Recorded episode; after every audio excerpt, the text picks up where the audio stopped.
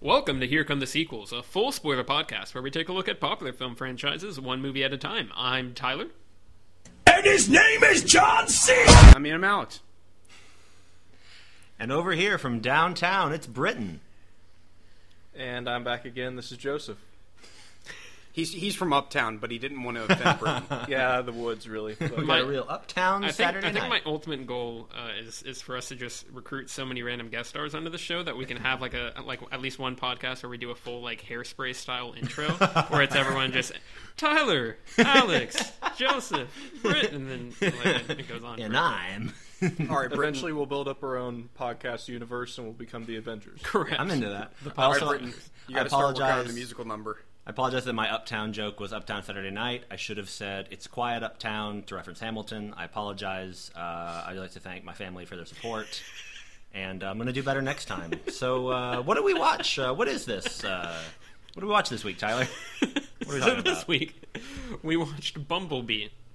Yes, for our 150th A Transformers story. episode spectacular. Yeah, we've we've got the whole gang here for the uh, big 150th episode. Uh, it is the second anniversary episode. We have centered on a Transformers movie because that is where this podcast got its start. and let's pray it's the last. Let's see if we've outlived the Transformers franchise after beginning with it. Um, yeah, it's a movie. Alex, give us the the stuff. okay, so Bumblebee, directed by Travis Knight from 2018. It has a 92% critic score on Rotten Tomatoes and a 75% audience score. And I believe, let me look real quick. I'm pretty sure, well, definitely for critics, that's the highest. But Both I'm- of those, Oh, I'd, yeah. I'd imagine, are the highest. Yeah. Maybe the first Transformers. Yeah, I think the first Transformers actually has a higher audience score. Yeah. And then yeah. What is it? What, you it's gonna- uh, you gonna leave its name? 86 percent is what I have written from when we Okay. recorded that. So yeah, Tyler Britton, somebody take it away. As the person who liked this movie the most, should I go first or last? I'll, I'll go last. I'll, I'll, I'll As be- the person I'll be- who probably liked this movie the least, should I go first? I was going to say, I think we've got a sliding scale here. Yeah, start. You, you go, Um, Alex. Oh, oh Sure. dear God. Well, Alex is this about to take a drink. Joseph, I'm calling. I'm tapping you. Well, for favorite thing, worst thing? oh, and also, real quick, um, I should probably specify in case this audio is just the worst. Uh, we are we are doing a new format where last time we had all of us in the same room, which you, I would imagine would make it worse than this one will turn out, but we'll see. It sounded Um, though. Uh, but yeah, basically, we we have two of us over in one undisclosed location, and two of us in another undisclosed location over uh, web conferencing here. So uh, we'll we'll see how this goes. This should be interesting. Okay. It's a complete nightmare. So, uh, for my best thing, I don't honestly have to say their artistic choices on the Transformers. I thought they did a really good job Agree. of making it so that you're not looking at a bunch of Mm-hmm. piles of metal punching each other. Um, so that's nice and it keeps it clear. Um, and I 100%. honestly like the the kind of old style they went with, more true to the original content. Um, and then in terms of my worst thing, it's definitely got to be the unnecessary transformation about two thirds through the movie. um, the two evil Transformers came flying in as like their airplane in helicopter modes, and then landed, went to their car modes, and then transformed into their more humanoid forms. and it's not like they drove another 200 feet or something. They literally just transformed twice. Just, to- I guess, to show off the transformation. I don't know. Was this when they were going to, uh, like, landing in front of all the military people? I believe so. Okay. Uh, no, it's a. It's. so I wonder if that was like a power move. Was it after that? I think it's when Charlie and Bumblebee are escaping John Cena and the military Oh, guys, and then okay. the Decepticons go and confront them. Neat. Bonus points. Does anyone remember the names of those two Decepticons? Shatter and Dropkick? All right, Britain Boom. wins. They do the not night. say them in the movie, I believe. I was gonna say, did they even get There's- listed in the movie? There's a guy. I, I what's what's the name of the first Transformer who takes out Bumblebee's voice thing? Um, I don't Not know. Blitz- Starscream. It's no, it's Blitz something. No, or the no, it's, other. it's not Starscream. correct. Everyone was flipping out when they saw the original trailer, and they're like, "Oh God, is that Starscream? That looks awesome!" And then it's not Starscream.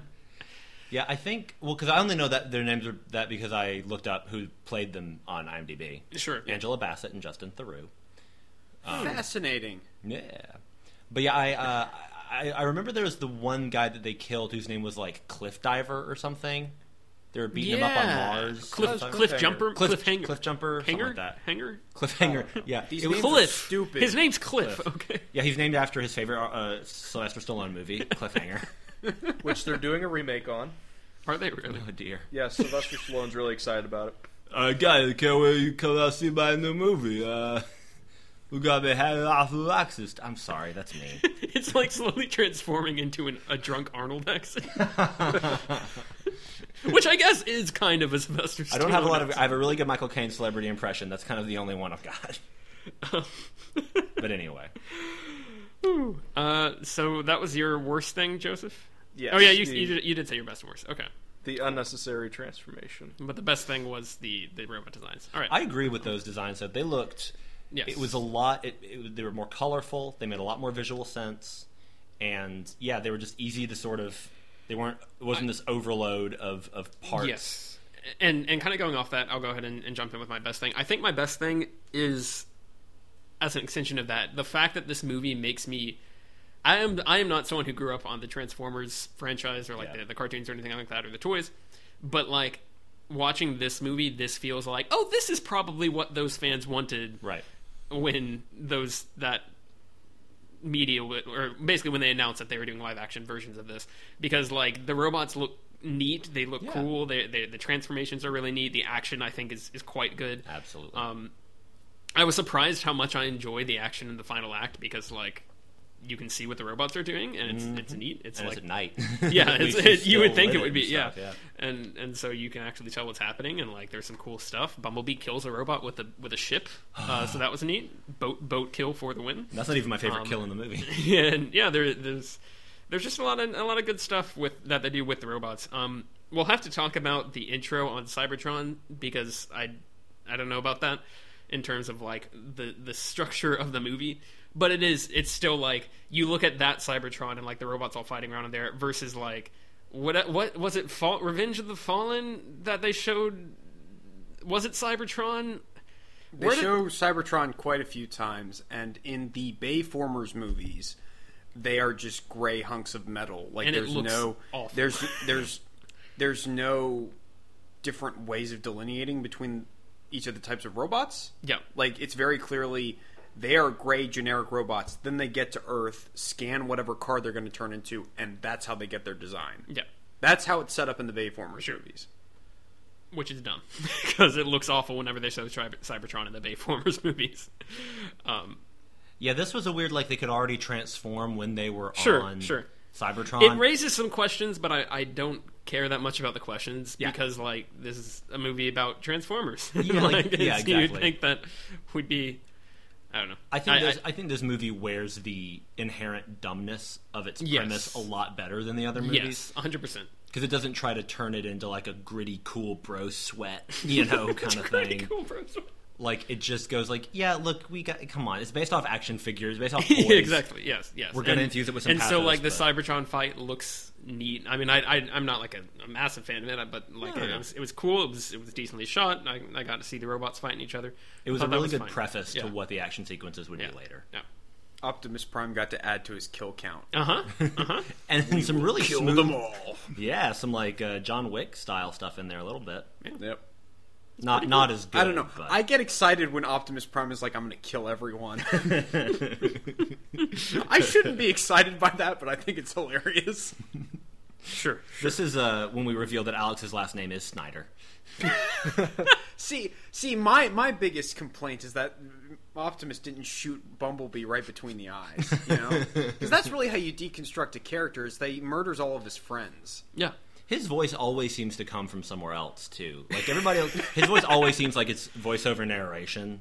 Right. Just the way they mix that his style. I guess they're trying to make Optimus sound more uh, Yeah. uh, powerful or something, but it always just sounds like he's off screen. My mother always told me about big robots.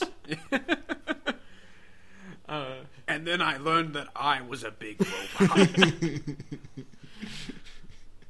Lots like box of big robots. So, what was your worst thing, Tyler? Um, I think my worst thing. It's hard to. I'll, I'll have to talk around this a bit because, like, it's a general vibe I get, which is that this movie. Well, for one, it's kind of a two-part thing that I think makes up my my overall feelings about this. the movie a feels like I mean, it feels like the the first entry in a cinematic universe that we would have gotten in like 2007, or like, I mean, I guess by then they pro- probably like 2010, maybe I don't know. 2009 was a bad year for movies. We'll go with that.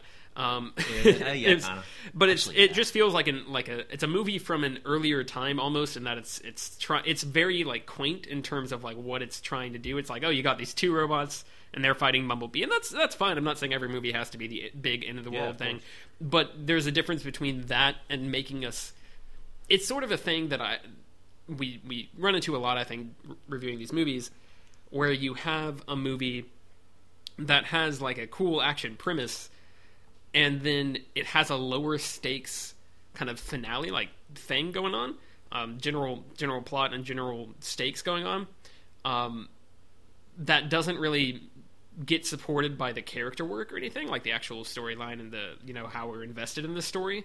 Like it's what you can d- easily do, and it's a lot of times preferred to do kind of a lower stakes story, even in a big action movie like this. Like if you can pull it off, but you have to give us something to work with along those lines in terms of being able to enjoy the the characters and be very invested in the character. I kind of laughed out loud when uh, Hailee Steinfeld dives off the tower at the end uh, to to go get to Bumblebee. I- I- I- It's I have like- mixed feelings about it- that one. It's it's like they they and that's kind of diving in, or diving in. oh god, to, kind of getting into my other element of this, which is that the movie feels so earnest and so just like oh this is uh you know we're, we're, we're here's this this girl and she's got hangups about diving because like her father passed away and she associates those memories with him and so we're gonna like revisit diving as a metaphor for this and like oh, it, it was so it, terrible. it, was very so much terrible. expects you to, to hook onto those kind of things. Like there's there's a lot of moments where it just feels like and and all of the 80s nostalgia, all, not even just like oh here's a reference to something, but specifically here's a trope from the 80s where they're like oh here's the mean girl at the at the fair who laughs when Hailee Steinfeld walks into the guy with the thing of lemonades. Like there's the movie made me want to say oh honey a lot. it's a it's a movie called Bumblebee. Well, Feels like that's I, I, I got kind of a two point thing here. One, you got to remember it's a kids movie, but then later said Mean Girl makes fun of her for having a dead dad. So Yeah. well, that can't- was exactly that was such a crazy like I was there was expecting no reason. She was Bumblebee like to you kill didn't want to her." jump into probably the rocks. Oh your dad died by the way. I like was, it was waiting for Bumblebee to just like whip out his arm and just shoot i her. know that was that, That to would have me- been great. yeah that was crazy. Yeah, there's- and then they're like let's get revenge. No we shouldn't get revenge. Yeah we should. We'll go throw eggs at our house.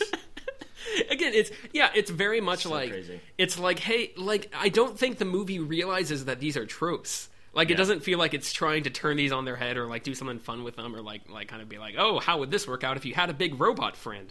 Uh, it's just like we're we are we are you know copy and pasting in a very generic 80s plot line. I, even now to you know she she only sees the hunk guy that is only in two scenes anyway uh, and it's it's not until the nerd guy gets roped up in the storyline that she starts to see him for what he is although i appreciate that they they don't even hold hands at the end that it's not like a oh now they have to make out Yeah. um, so that is one nice thing but overall which is which is what happens with Shia LaBeouf and Yes. Megan Fox in the Exactly. first movie. Exactly. There's even a moment where they're like dramatically holding hands.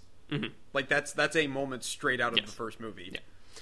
Um, but overall, that's I think that is my worst thing is that I mean I think it's just a lack of self awareness. I think is what it comes down to. Like Yeah. I just don't think the movie it, it feels like it is a movie made by competent filmmakers who know how to tell a story through visuals in a at least blockbuster kind of shou- maybe a little shallow way.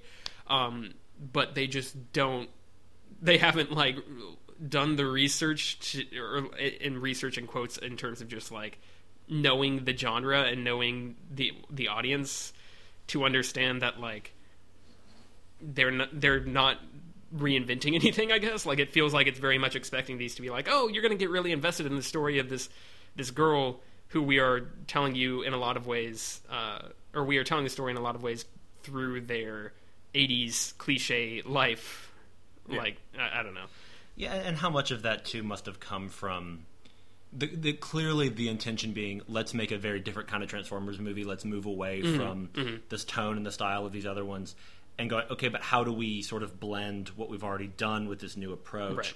And you know, they had one screenwriter and and the director who has not done a live action film before, but he's he made Kubo and the Two Strings, which is a wonderful movie, and he worked on the he's a, he's from Laika, which makes brilliant Mm-hmm. movies.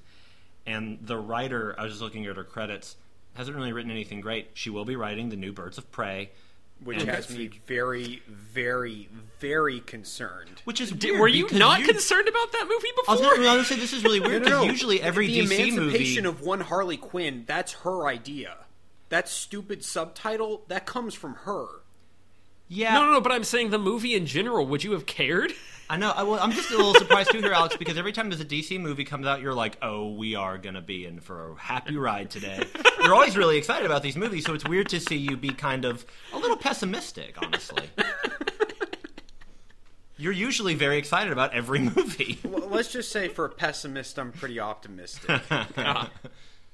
Um, Shazam was fun. Haven't seen it. Because I don't like fun. So, that being said, let me get into my best thing and worst thing. um, best thing's going to be Hailee Steinfeld. She's great. Um, Yes. Yeah, just in general, she's a wonderful performer. I'm just going to be honest. I found the script and the movie overall painfully average and by the numbers. Um, it's weird given that we have a couple moments like the bit where they don't hold hands. It feels like, oh, we're trying to learn from the previous movies, but at the same time, it doesn't feel like it's learned anything at all. Aside from, oh, people don't like the sexist and racist humor. Let's remove most of that. It feels like the That's movie. like the o- that for me. That Yeah. feels like the only lesson that they learned from the Bayformers movies. Well, I don't think this any of the lessons that could be learned from the Bayformers movies like apply to this movie.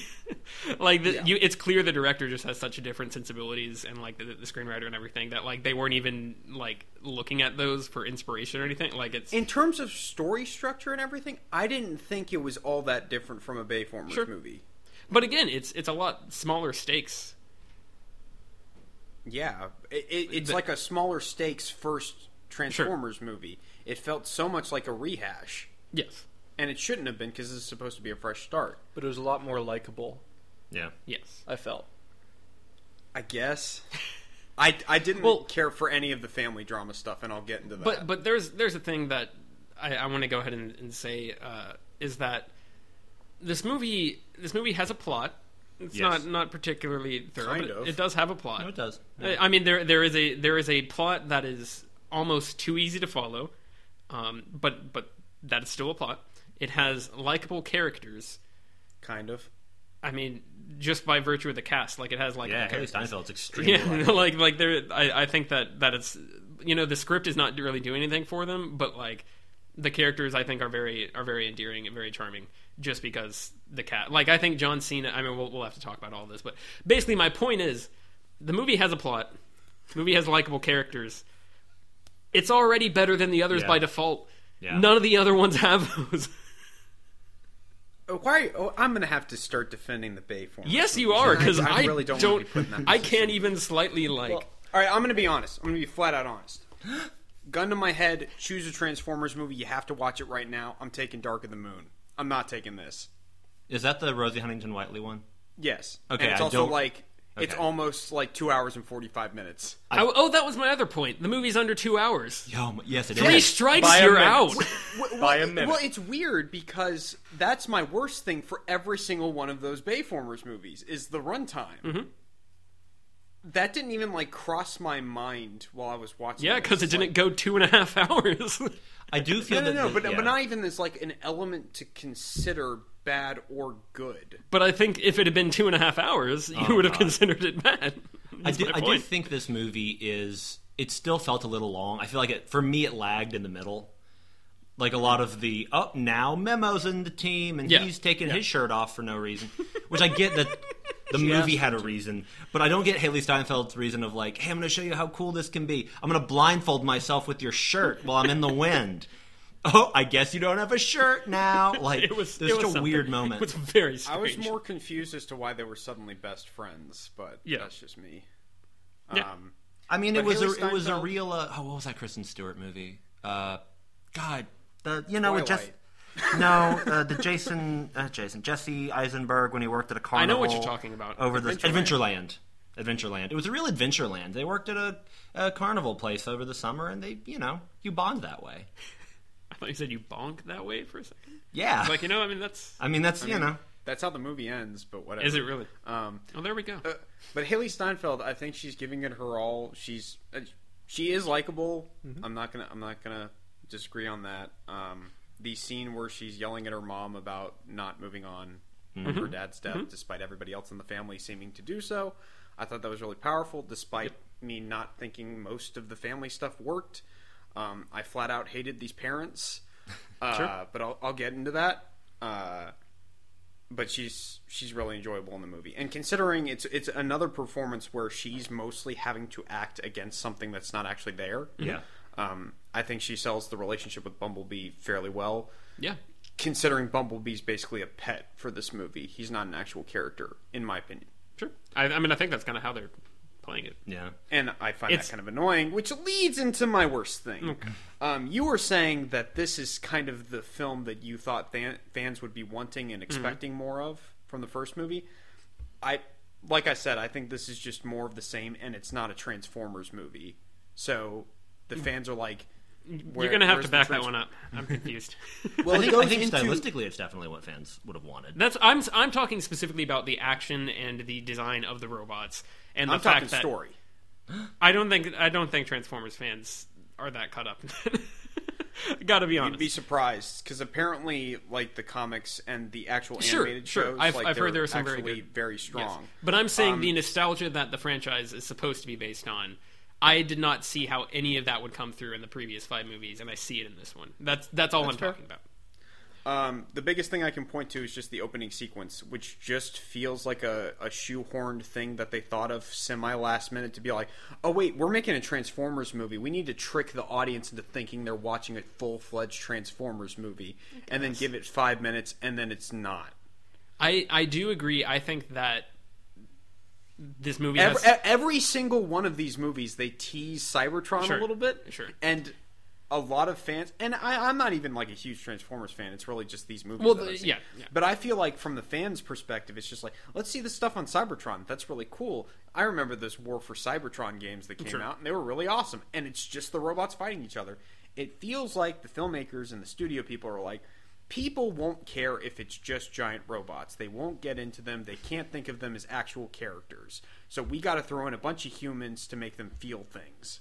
And I disagree with that. and I'm the guy that doesn't like giant monster movies. Yeah, the new uh, Godzilla King of the Monsters trailer is really good. oh yeah, it looks it looks good. Rodan and Ghidorah are going to fight one on one, and I convulsed a little bit in the theater.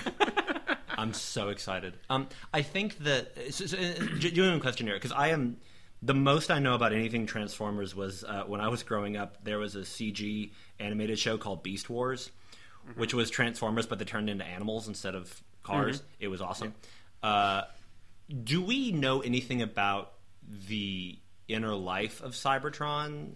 Because all I have ever known about Cybertron is the war. Like, you, like, like, do we know anything about how they lived, the society? I don't think any of us are Yeah. able to answer this, and that's my I guess point. I'm saying is more like in the comics. Do they ever dive into like Probably. You know, is there like a small business owner in Cybertron? do they have like come get your free oil shake on you know Pi Day or whatever? Like, do they have like politicians? You know, I guess I'm saying is like does Cybertron exist outside of its war? Seemingly, I need I need a movie called Old Man Optimus Prime where he starts off and he's he's running a bar on Cybertron. Like like Yeah. bar like last stop like he's he's like just this empty bar and he's got a beard and like Is there a bunch of rust on him? Well, because I guess what I'm saying is like I wonder if that's why Cybertron is always shoehorned, is because they go look the reason Cybertron exists is to get to put on the back of the cardboard sleeve of all Sure, the toys to be like uh, they came from I don't know Cybertron. Cybertron yeah Well, that's originally how it started out. As. Yeah. It's like we sell the toys and we've got the backstory Exactly. written on the Exactly. back. Uh, that's that's the original purpose. Right. But then they evolve. They do something with it. Apparently. I will say that like like let's let's look at Superman for half a second here. He comes from Krypton, which is this war torn planet that he was ejected like that he was just shot away from to Earth. and they didn't really need to expand upon Krypton. Yeah. Which is also Yeah, clearly the vibe the intro of this movie is going for is Krypton. Sure. Yeah. Um, Sure. But yeah, no, I agree. fair, I, I but think also that's, I would argue the best part of Man of Steel is the opening stuff on Krypton. Ah, but but whose fault is that? Is that the fault of the story structure in general, or the fault of the rest of Man of Steel? I'm gonna go B.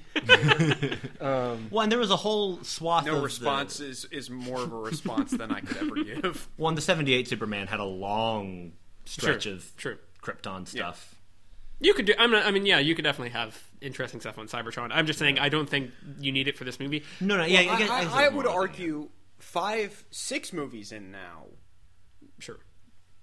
I, I we got to change it up a little bit. This But this feel I to think- me it just comes off as more of the same, but it's with like ninety percent of the Bay factor removed. Exactly. I think. I think the the problem is the foundation is so bad. It's And I it's would make cored the from the end that- of Thor Ragnarok with the we can rebuild it. We just need to. Oh, oh, never mind. well, we can get into if this is a prequel or a reboot or whatever, because that's kind of Sure. very, very wonky. We can get into that. Um, I, I, I don't know. I, I just somehow by removing the Bay factor, it just becomes a lot more bland to me. Like the Sure. Bayformers movies are mostly terrible. we, I think we can all agree on that. But they're interesting. I, quibble. I prefer this to terrible and interesting. Also, counterpoint the last knight. I night. prefer I prefer I prefer this over most of the Bayformers movies. Like Sure. I said, I'm not I'm not I'm not going to disagree with y'all there. Sure. I just I I I don't know. Well, I, it's- I don't know what to make of the Transformers movies anymore. I it's, just it's funny. We were talking about how if we had if we had the, that film and on the editing room floor, like we could just Oh yeah, yeah. Fun fact: uh, Joseph and I watched Bumblebee together, and then afterwards, uh, Joseph was like, "You know, I haven't seen the Last Knight.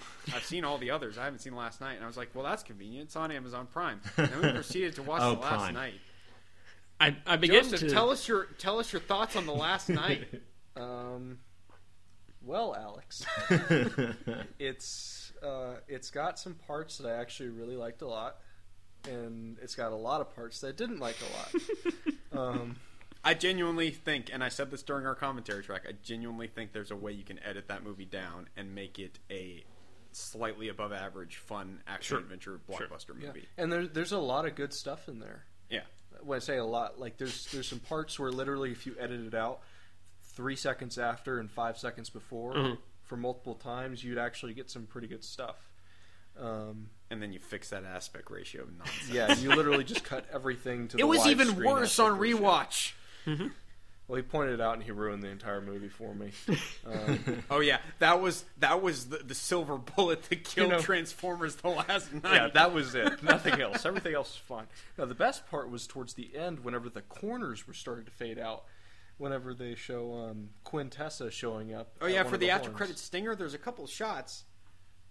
It's like full screen, takes up takes up the whole the whole TV screen.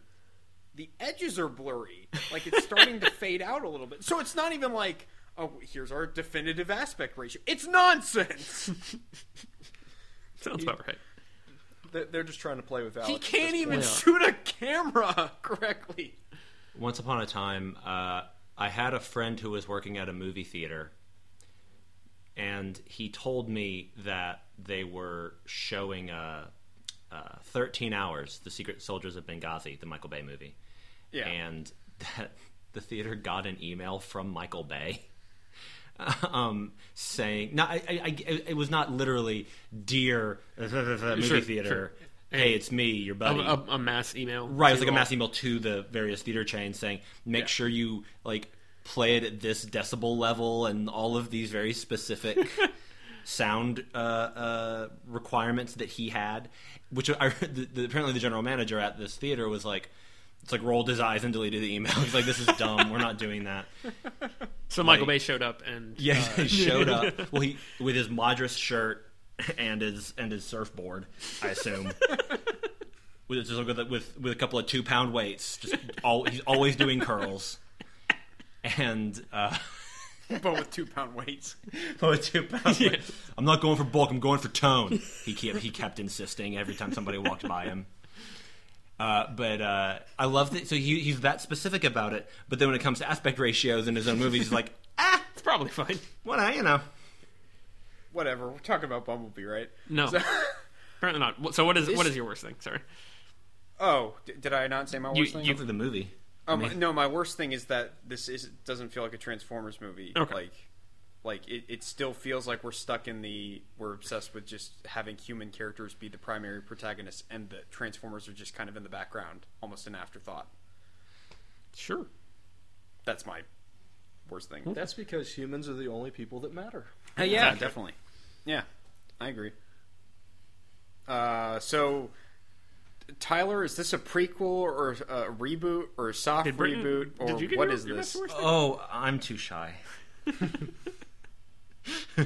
yeah. Uh, I, yeah. I, I apologize. I completely forgot. I don't. I don't know where we are anymore. No, it's fine. No, it's fine. You know, it's like a presidential Transform- debate where you just kind of go into your next point before the rebuttal. It's fine. The robottle. oh, I like that. No, um, Transformers is on the brain. I don't know what's happening. your your mind is like Cybertron at the beginning. Just a lot of big shapes flying into each other. Uh, my so so I am. I feel like I had a bit of privilege going into this movie uh, because I'm white and because I previously had only the only Transformers movies that I've seen are are um, the See, that uh, would that would have been better if if you had been on our Fantastic Beasts: The Crimes of Grindelwald episode. Oh, God. no, I would not have been able to do any jokes. I, that, I've not seen it, but everything I've heard about it just makes me physically angry. But anyway, with uh, with with Transformers, the only ones movies of these that I've seen are Last Knight, which I barely paid attention to because we were doing the commentary, and uh, the Dark of the Moon, which I remember clearly sitting at my apartment years ago, seeing it was on Netflix, and going, "Oh, I guess I'm watching this tonight." Not choosing, just accepting, mm-hmm. and then I watched it. I don't remember anything about it. So like I don't have any familiarity with this, this franchise or any real necessity for a Transformers movie to be anything in relation to the others. I so watching this for it to not be a Transformers movie doesn't bother me because I don't have any real precedent set except for that I I love that it was divorced from the really problematic things. Like I liked that it was a, a female screenwriter and so I liked that we had a female protagonist that wasn't like oversexed and This The- movie is is like if you made Megan Fox's character the Yes. protagonist, Yes. and then treated her the better. Yeah. and, and, and then you didn't shoot Treated her as like such, she's yeah. supposed to be a supermodel. One like uh, the fact that they, you know, I, I liked that it ended with the sense of like like with the not relationship was like, oh, that's cute. Like I like that they didn't write it off, but they're also like, you know, her journey in this movie was not about finding a boy. Her journey in this movie was accepting herself and and all these other things. And so I like that. My my uh, worst thing about it would be that because this is a movie that I liked so much, it was hard for me to pick my best thing. It's very easy to pick out things I didn't like because they stuck out.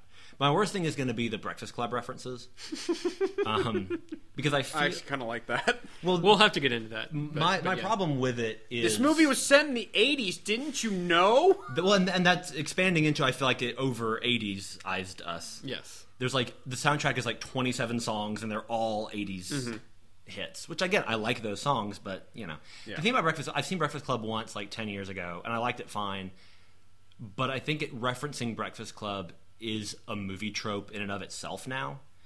I mean, I don't know how many movies and good movies like Pitch Perfect and stuff reference it, and the arm, sorry, the the stupid arm in the air.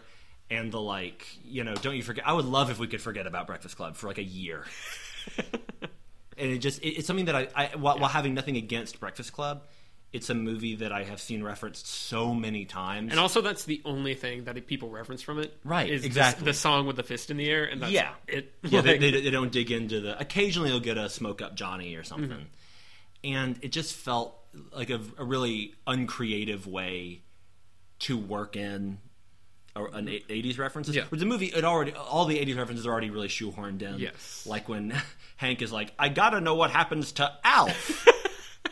And you remember Alf? Okay, I this is super nitpicky, but we're, so is there an Alf marathon on? Because she goes home, she's working on her car for a while, then she walks in on her family, and they're watching Alf. And probably because the way movie sets work, there was probably nothing on that TV because Yeah. they probably didn't know what they were going to do yet. So that means Pamela Adlon, who's awesome and the voice of Bobby Hill, is the mom in this movie. Is just like they're laughing at nothing, um, which is pretty much I guess watching Alf. I've never watched Alf, but uh, also fun fact. Uh, your Alf hot takes? Yeah, really. Get him here. A- uh, Hank, the guy from the thing, is the original Sweeney Todd from Broadway. He created the role. uh, Len Cariou, who's a wonderful performer. Uh, but he, uh, yeah, so I, I felt like it was so intent on us knowing it was the 80s that it it got a little much for me. Yes. I was like, I, I get it, I get it, I get it. Or can you at least, you know, reference, like, far be it from me to criticize anybody for being moved by anything, but like we've we've seen the the the um Breakfast Club thing so much. I get it. Can you just like give us something different? I think Pitch Perfect did it a little bit better, but still, it, it annoys me about that movie. Random, random side note. Uh, apropos of nothing, uh, there are three Pitch Perfect movies. I'm just saying. There are. We'll get there. There's also now there's also now three John Wick movies. That's See, true. n- now, now that I've I only mean, seen the we're first one. definitely doing that. Um, Gotta get around to that. n- Well, now that I, I've I've demanded Anna Kendrick so much after our Twilight episode, Sure, it's- sure. it's- you need to correct the It's only logical. the balance We of the need podcast. we need balance in the universe. We do. That's what We I'm do. saying. I, I can, Um, yeah, I have a lot, a lot to say about those movies. Well, I've only seen the first two, but I have a lot to say about them. All right. so presumably the third one, you also have a lot to say. Oh, I about. cannot imagine I won't. How is it going to close out the trilogy? Britton, um, I do want to raise this question. How much of it is just they play an, a song from the 80s every 30 seconds? How how much of what? Uh, How much of the, the overbearing 80s nostalgia That's a lot of comes solely from the music? That that's the main thing. Once again, it feels like Hollywood has learned all the wrong lessons Yes. from Guardians of the Galaxy. Sure. Sure, the sure. reason it works so well in Guardians of the Galaxy is number one, it makes sense for the story because it's whenever Peter Quill or somebody else is physically It's- listening to It's the it's song, diegetic. Yeah, it's Yeah. it's within it comes within the, the movie. Yeah. and it always fits in thematically with mm-hmm. whatever's going on. And those are also um, songs that, this one- while being very familiar songs, they're not overplayed Yes. songs that you hear in movies all There's the a couple of those that of those that are like, oh, this is like a Mr. Blue Sky. and, yeah. like, There, there's a couple that are that are big ones, but like a lot of them are are very like specific. Like you can tell that James Gunn specifically was like, Yeah. I I have this like there are all these songs that I love. I'm going for this one specifically because Well, like I have a big knowledge of these. Well, it's like Baby Driver thrives off of that. Baby Driver has a ton of music in it that I'd never heard, Mm-hmm. or that you don't hear in movies all the time. Like the first trailer for Guardians Two with Fox on the Run, I was like, "Wow, this song!" Wor-, and I've heard that song a million times, but I never in that context. So it felt Mm-hmm. Sure. Right. interesting and creative, and not just "Have we done Runaway yet?" ah, throw it in there. Have we done Everybody Wants to Rule? The-? Go on. yeah, Yeah. yeah. and also, I don't think anybody in that scene wanted to rule anything, except I guess their lives. But they do do a good job of making sure the first criteria is fulfilled, and that most of the time it's being played somewhere. Like Sure, it's being played true, on a tape true. recorder. It's been That's played true. That is nice. on a record player. I don't know. It felt kind of half and half to Sure. me. It felt like a lot of it was just, oh, she's walking in, and she at her job or whatever. They're playing a song, Mm-hmm. and then 30 seconds later, in the same scene, they start playing another song. Mm-hmm. They also cut Runaway off before like the the, the chorus. like they're doing the verse, and I'm like, oh, because I like that song. Here we go. We're go. Oh. Yeah. Well, she's at the corn dog shack or whatever she does. like if if I were re-editing the movie, I would have it be whenever she's personally listening to to a song, or whenever like Bumblebee's playing it on the radio, and Yeah. then keep it at that. Like we didn't need as much. So, Because we, we were actually quite mercifully spared over 80s fashion outside mm-hmm. from the cartoonish That's fair. bully characters. Mm-hmm. And Yeah. she, Hailee Steinfeld does wake up with her makeup on, which is something that bothers mm-hmm. me in movies. Mm-hmm. Speaking of Pitch Perfect too, um, she's like, she, like the the, the, the the alarm goes off, and she's like, "Oh come on, I'm uh, I'm just like an average relatable person," and her lips are pink, and she's got all her eyeshadow. I'm like, come on. I, I have I have to throw out this this question. Is it one of those situations where Hailee Steinfeld is just too pretty to buy her as the super introverted, lonely girl who the bullies are chastising? Well, you want to you want to look for a good example of this, which is something I'm going to have to plug anyway. Here, I've been I've been waiting for the chance oh to God, go for I it. know where you're Um, going with this. Edge of Ah. Seventeen yes, yeah, came from- yeah. out. I think it came out in 2017. I believe if so. I'm, if yeah, I'm we talked about this on the Twilight Yeah. episode. Yeah. Yeah, I, I've It it, is up weird here. that she's in that movie, and then in this one, it specifically takes place on her 18th birthday. Yeah. sure. I mean, she's like 22. I mean, she's close enough. Oh no, no, I wasn't the- questioning the the actual hate. hate. Oh, I I just thought that was that was kind But of. well, don't I, was going to say supposed to too clever that or not. Edge of Seventeen. First of all, fantastic movie, Brilliant. just very very good. Yep, um, yep. If I could find a way to shoehorn a review of it onto this podcast, I would. But uh, no, Well, I mean, you're, you're doing that right now. No, no, no. I mean, like full a, an episode. episode about that movie. Like, I, I genuinely think the, the script and the, the Yeah. acting and everything in that movie is Yep. just exceptional. Um, but specifically, they do have her like they show her when uh, as she's aging. Like they show her with like a bunch of acne, I think, or, or something like that. Or Yeah. and like her hair is kind of like crazy and weird, and like they they don't really like freak out and, and like have her Yeah. like I think that I mean obviously they still do some kind of like Hollywood like subtle quote unquote of like oh we're gonna kind of pretty you know do the makeup and everything but like they do show her a lot of the time without makeup and everything and the other thing about that movie is that the plot line for that movie is basically like you you take that and then you cut it down to like I don't know, a, a 20 minute thing that you can sprinkle through, like just completely sucked of all depth and theme, and you can just kind of sprinkle it into this movie to have her origin story, quote unquote. Like, down to uh, her dad passes away, and. And she's she's still very very caught up in that too. She likes the wrong guy, and then she ends up finding the other guy, and like, which a lot of these are not necessarily you know groundbreaking plot points for movies, but just like the the specific like the fact that that movie specifically has so many similar elements to the so watered down plot line of her in this movie just is very strange to me. Well, it feels like they got Hailee Steinfeld in and they were like, "That movie was pretty. You just did pretty good in that. Can we just like do that again? Can we run that run that again and you can just kind of like pull the same material out and see what happens?" Well, and I think in both movies, because Edge of Seventeen is a movie where she's quote unquote unpopular or Mm-hmm. having trouble socially, but that movie does a beautiful job of saying you're kind not like you are solely doing it to yourself, but you are contributing to this in some way. Yes, Right. because of the way that you're processing things and that you are you know which which, which is ultimately an empowering thing is in you have the chance to fix that and to help to help yourself. And, and that, not to get into a whole thing but they do a similar bit like you said with this in bumblebee where she is struggling with something that was not her fault mm-hmm. But she is she doesn't always handle it properly and needs to handle it a bit better. The problem is Edge of Seventeen because the, mo- the movie is solely devoted to that story, handles it with a lot more maturity and pacing and depth. And this movie's kind of like we're going to take that and that's going to be the thing, but we're going to be kind of shallow with it. Yeah. So you, you whatever benefit you get from her story is from the context of that movie, but also just from Hailee Steinfeld being a really yes. good performer. Hailee Steinfeld again. I know that was already your best thing, Alex, but just just to reiterate, She's great. Does so much with such a, a fairly straightforward generic script. Yes. Like she works so much into that performance within the bounds of I think of she tricks you for into thinking there's a lot more depth. yes because of how how Which is a good actor should be able to do Absolutely, that, yeah. Absolutely. And so I think for for me, like my best thing may actually be the fact that I I didn't feel like I was watching a Transformers movie. That I because I haven't seen many Transformers movies. I've seen E.T. I've seen Iron Giant. I've seen Monster Trucks, um, which is not very good, but I've seen it. But there, I've seen th- this. I think was going. Let's make that kind of movie with the Transformers like module. You know, Sure. uh, Yeah. It's like they wanted to play D and D, but they didn't want swords; they wanted guns. So they're like, "We're gonna do D and D, but we're gonna play it with cyborgs." This was like, "We want to make Iron Giant, but we're gonna do it with Transformers." Sure. Which is, I feel like this movie, when you look at it in comparison to a Transformers movie, that could be a weakness.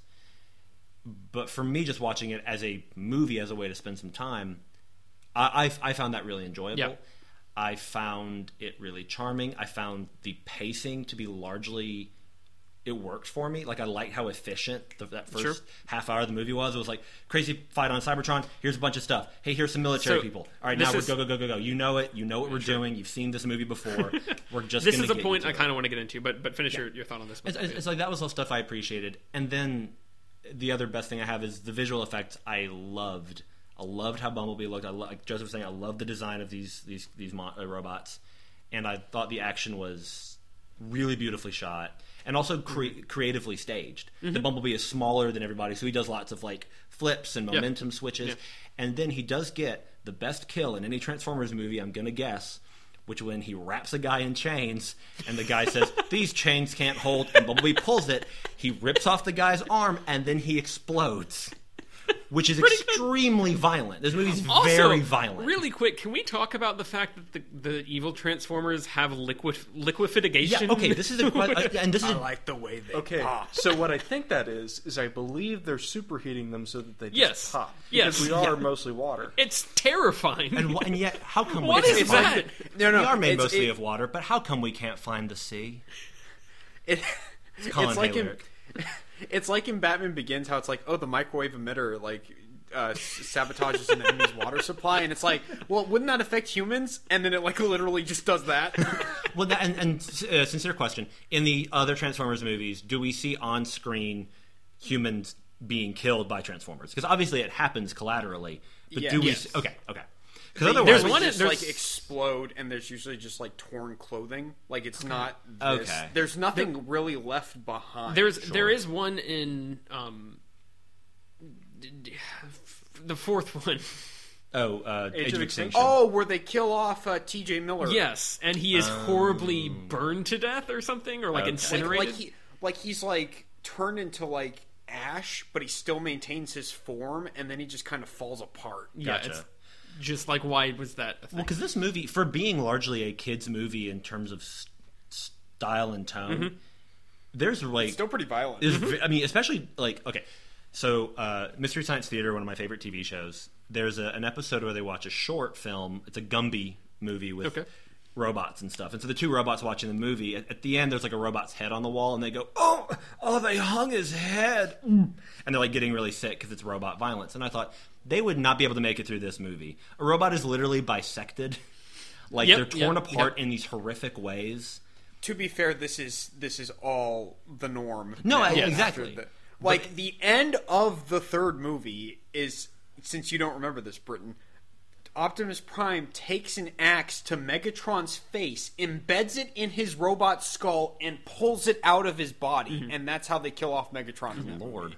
That's pretty great. And there's even red said, "Yes, I know, liquid that shoots Quintessa. First, I deprogrammed her, and then he like punches him, and then I did this, and he squeezes his thumbs into uh, Megatron's eye eye modules or whatever.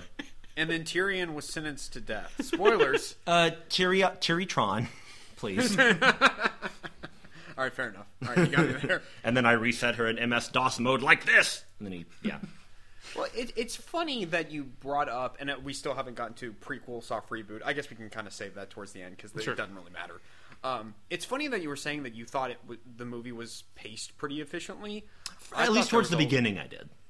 Well, that I that thought was even towards the beginning, I thought there was a lot of So- weird scenes that just should have been cut. I was going to say that was the first thing I noticed is that I feel like the movie kind of had two different false starts. Mm. And both could have been ta- like prologues that could have been taken out. I don't, and we revisit a lot of the Cybertron footage in like should be Bumblebee's flashbacks. We don't need The, that. this, the opening with Cybertron should be gone. the opening with with Bumblebee and John Cena, like it, it seemingly is like, oh, this is setting up like why John Cena feels this way about the robots, whatever.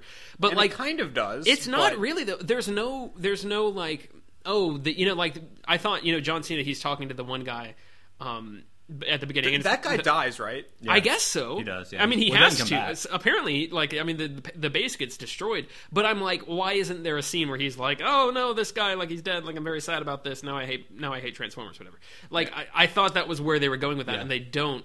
And so like he's got like a bit of a scar from that. Mm-hmm. But like aside from that, they don't do anything. We, there's no. And then like the idea is that that's supposed to be like how Bumblebee loses his voice transformer modulation thing. But like that's still not. It's basically just the one robot Decepticon dude shows up, and then like he's just like, "I'm taking out your voice recorder or voice I voice thought emulator." that was very shoehorned in. Yes. Be like, Bumblebee lost his voice. Do you remember It's- the other it's- it's Transformers like- movies? we don't even really need to like if if you're still not really going to give us like an interesting kind of satisfying way or cathartic way of like making that happen then why not just like not continue to not tell us how What- that what I think- and just be like oh he's yeah. just a junkie because then It, like was, the, it was like giving Solo his last name, but it didn't come from a Exactly. character. And you also Yes. don't need to know why his name is Solo. yes Listen, listen, well, well, listen. Real Tyler quick, and I have hot defended take. that a little bit. Hot take.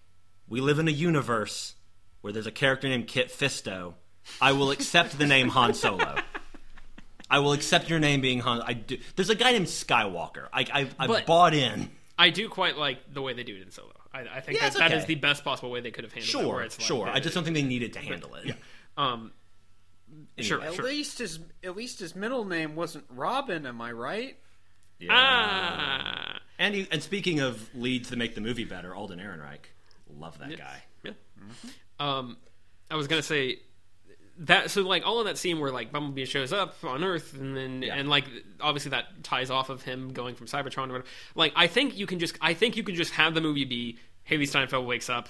She's she's There's this thing get- we in the car. I don't think you. I really like. I was trying to pay attention to this, you know, like after thinking that because I was like, I feel like we didn't need all that time spent on like establishing this backstory when like John Cena doesn't really have any depth to him, and he, I love. I think he's a lot of fun. I think his Yeah, performance is a lot of fun, and he's just kind of this. The, the he's the cliche dumb military villain who doesn't really know like anything other than I'm gonna shoot everything, but he does it in a really fun way. Um, And he's also kind of self-aware. yes, he's he's chewing the he scenery. also has He's he's the most self-aware thing in Yes. the movie. Well, he And also so- has like the only like because there are a lot of physical jokes that I liked in the movie, with like the way Bumblebee was Mm-hmm. his body language, and Hailee Steinfeld had some great takes. Uh, Cena had my favorite dialogue joke, which is after Ron is, does the whole thing about like I stole a bunch of Mallomars, and I was like, oh, that's a dumb joke, and then Cena goes, Yeah, we know. I was like, Okay, that's the that's a- way it's cut is perfect and then because it, it's yeah, we know. like- cut, and I was like, Okay, that's a good joke. Thank you, just John like Cena. it almost is like, wait, did he say that?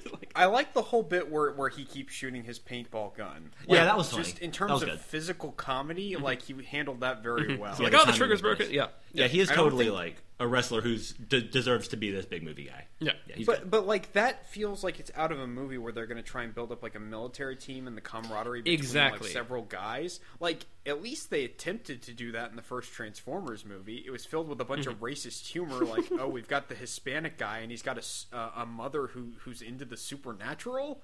But there's like dialogue that they're trading back and forth.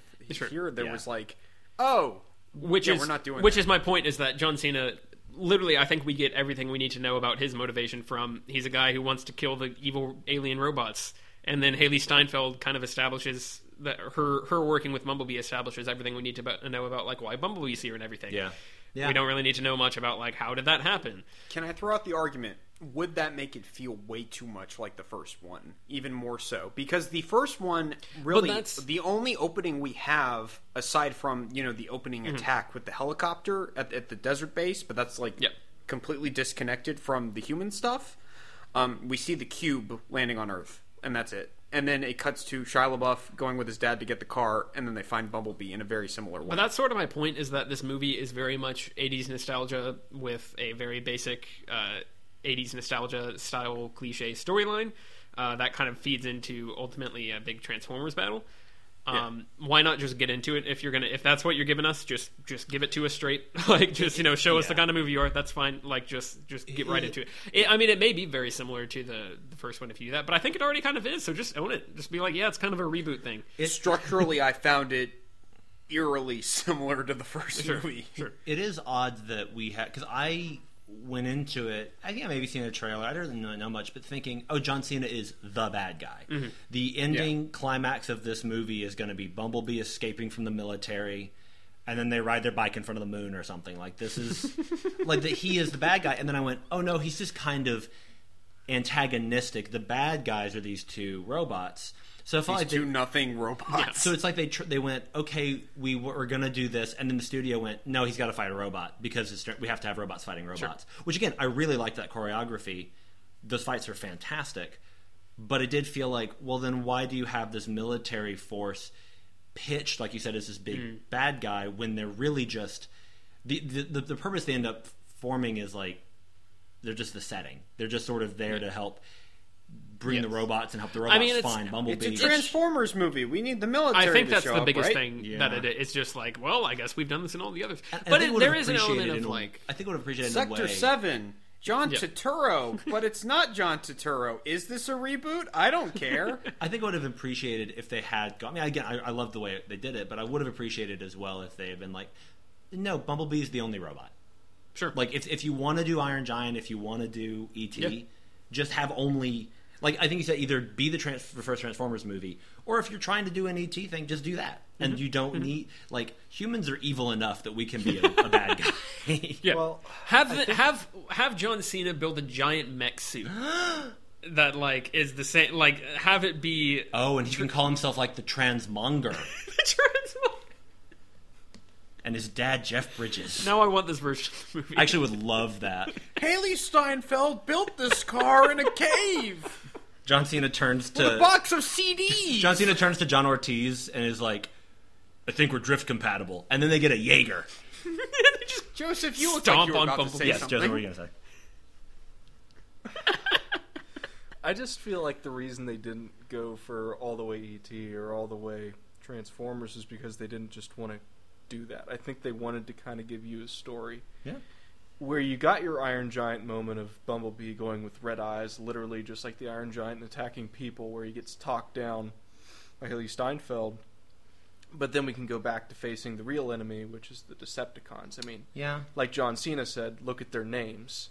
Is that not a red flag to you? Mhm. That Mm. kind of thing. So, I really didn't have a problem with it not just being all one way or all one way another. Um, personally, I don't know. I, I feel like the problem is it, it kind of takes just a little bit from all of these different places, but they're all like the most superficial, bare bones elements. Sure. And so for me, the ol- the whole movie ends up being superficial and bare bones yeah. because nothing nothing is very substantive. I don't think. Um, like everything with the bullies and and, and Yeah, that was the, all the guy pushed, the guy with the abs and the diving, all of that feels like it should have been cut for the movie, and it's even more distracting because it's not. It doesn't feel like an actual subplot. It's just like three scenes. Mm-hmm. which which I when I was watching it oddly appreciated because I feel like I've seen a lot of movies where they want to beat you over the head with like that that, that bit where she just suddenly is going to dive. Mm. When I while I was watching it, I went, "Oh, thank God they didn't do this like her going Bumblebee water flashback." To like then everything we've seen a million times, it was just like, oh yeah, we're just gonna do this because I feel like this movie, and again, I might feel differently the second time I watch it or after I think about it some more. But while I was watching, it, I thought this movie knows that I've already figured out Sure. these motivations. So it's just like, you know about the diving thing. Here's the diving thing. Now she's doing the diving thing, which is a little silly. And I and I and right it when she when when she I would say a little more than well, than f- a little silly. for me when she jumped off the thing, I was goosebumps. I was like, that's very. Oh wow, that's so cool! I like this. And by the time she hit the water, I went, "Why'd she jump? Why does she need to go down there?" Because it was like I she was went bit down there and like dislodged something, Yeah, yeah. or like she had Well, to. f- It, it wasn't like in Suicide Squad when Killer Croc Or if she had to, like, do it. or if they, they'd set up that there was like she has to activate something on Bumblebee exactly, turn and the, like he's too big to get into the thing, so she goes and Yeah. does it or something. But the, Well, I think I missed something. uh, Of like, how exactly did the water kill the female Decepticon? the water didn't. The, The boat boat did. The exploded. boat did. Okay. The boat the just wall. smashes it. yeah, and into- Bumblebee had like slipped underneath it. It's excellent. It's very good. This movie, like, I think I was just the good things about it just hit me in such a way that I mm-hmm. was like, I love these fights. I love this choreography. I'm watching a Transformers movie where I'm enjoying the fights. I'm have this is a good time for me. Hey, there's Hailee Steinfeld, and then because I didn't have baggage from the previous movies, outside of like, yeah, I don't like the ones I've seen. It was very easy for me to go like, oh, cool, I like this. Yeah, and I had actually I thought we were doing Aquaman first. I'd watched Aquaman prior to this, which I know we're, which we're actually doing next, and I that's a whole other thing. But I like this movie a lot more than I liked Aquaman. Sure. Um, yeah, I don't know. Also, uh, I did. I, I, I realized her dad in the like the one scene we actually see him. I have seen that actor on stage. there you go. He was in a touring production of The Phantom of the Opera that I saw when I was uh, in high school. He played Raoul, uh, and he was wonderful. He had a beautiful singing voice. Neat. Yeah, I thought that was pretty cool that he's doing getting getting Hollywood work now. I was, ha- I was like, wait a minute. I, I was like, I know that name, and so I googled him real quick, and I went, oh man, that's awesome. I've seen you. Wow. Yeah, Now I'm just cool. imagining Joel Schumacher directing this because he did the Phantom of the Opera movie. Like you've gotten all the, the wheels spinning. In my and what would that sound like, Alex? I'm not gonna. I'm not doing it. I think uh, who's I think I see Joel Schumacher over your shoulder there. Alex- no, is now, now I'm just problematic Joel imagining Schumacher Joel Schumacher directing people like on a completely green screen set, like the people who are mocapping for the robots. All right, now remember, a boat is hitting you. It's hitting you full force. Have you seen the bit where It's a boat. where George Clooney tells the story about Joel Schumacher being like, "Your parents are dead. You have nothing to live for. Action." And Clooney's like, "I'm Batman." Cut. That was wonderful. Can we do a, like a donors only bonus episode where it's just like Joel Schumacher and George Lucas and whatever character you want me to be just talking about like Edge of Seventeen or something. See, Britton, this is why we need you to develop a Zack Snyder impression. I know. The director's table.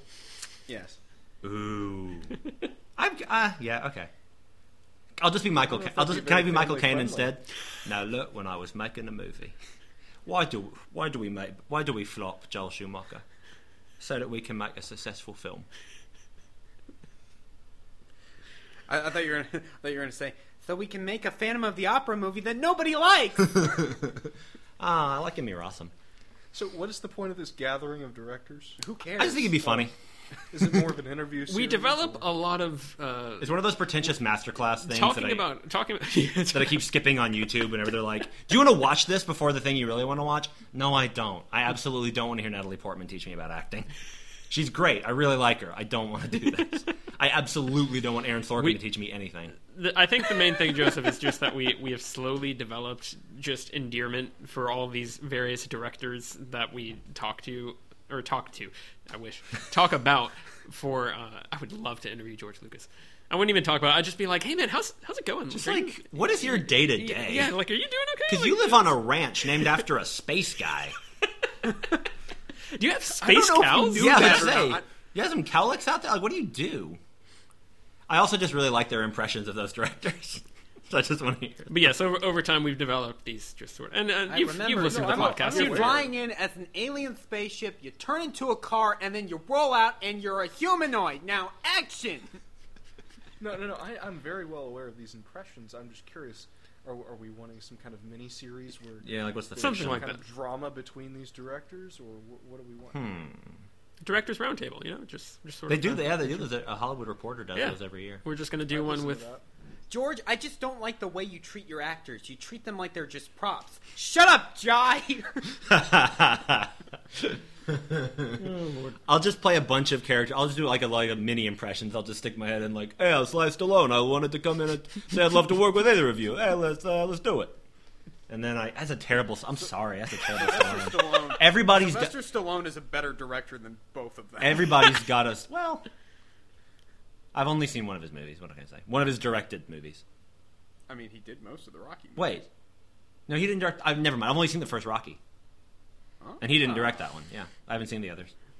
Well, now you have your homework assignment Yeah. from all of us. Yeah. Oh, I'm Watch the Rocky movies. Because it's actually the best franchise. Genuinely, it is the best franchise. So Bumblebee. So Bumblebee. Bumblebee. Um, I don't know. I'll put it to you this way: it was almost to a point where I felt the inkling to make a trusty list of misgivings, just Sure. things that bothered me. Gasp. Um, I didn't, so I, I'm just trying to, to pull things from my brain. Um, Trusty List sounds like the the not the dame, but like the sidekick character in like a twenties pulp detective novel. She's like a reporter that always gets the scoop. I'm Trusty List. Go on. well, I can't even remember if it's my trusty list of misgivings or my list of trusty misgivings. it's your trusty list of misgivings. I believe Okay. it is trusty. See, yes. see, Joseph, uh, number one fan of the podcast, remembers, so that's that's why we have him here for reference. Um, I found it incredibly lazy to just remove Bumblebee's memories for most of the movie. I Yeah. thought that was a very Again. cheap, lazy way. The way that happens, drama. the way that happens is like, oh, he gets in the fight with Blitz. Oh, he got something. hit. He got hit And really then- hard. and then there's he's a- been hit hard a lot in the Transformers. There's there's an. HUD thing where it's like, oh hey, his memory cells are being lost, and it's like, why even show us this? Like, if you're gonna be that like bare bones about like, here's how this happens, and here's how this happens, and it's It's literally just weird the 'cause, thing like, happens. If, if he's losing them, he can't get them back. But then he just Sure. gets them back. Yeah, is Yeah. the- yeah, he attains sentience. I, I, I talk about the something I wanted to say about the voice. Bumblebee box. is self-aware. But the, it's like maximum overdrive.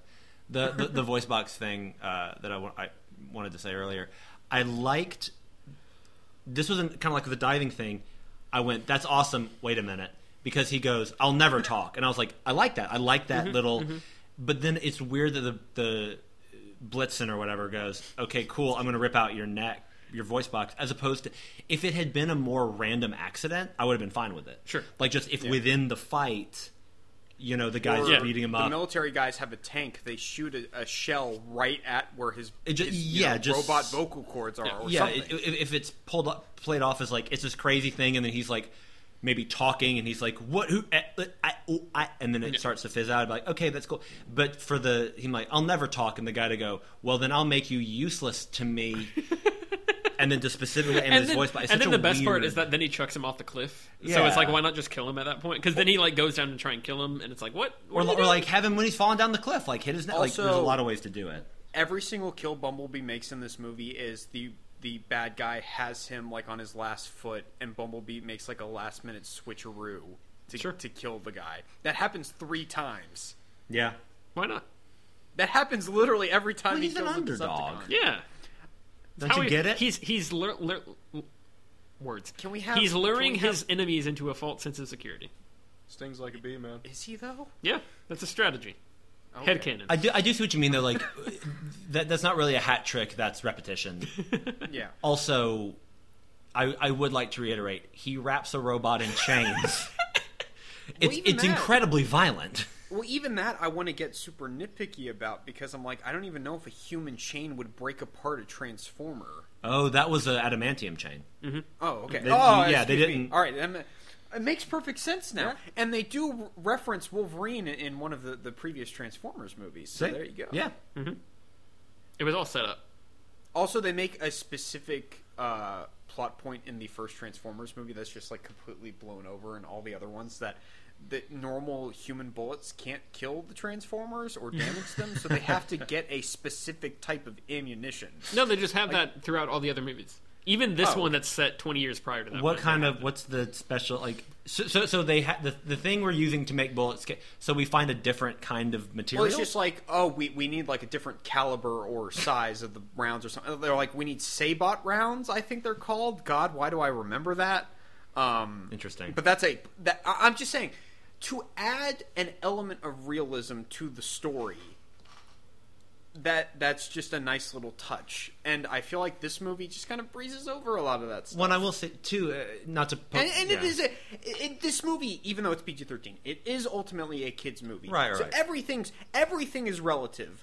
I'm No, the no, no, of course. problem is the problem is I knew how the critics felt about this going in. I'm like, oh, everybody's like really liking this movie, and they're saying it's very different from the Bayformers movies, and I just didn't see a significant difference. one. There is something. So, I'm judging yeah. it a lot more harshly because of that.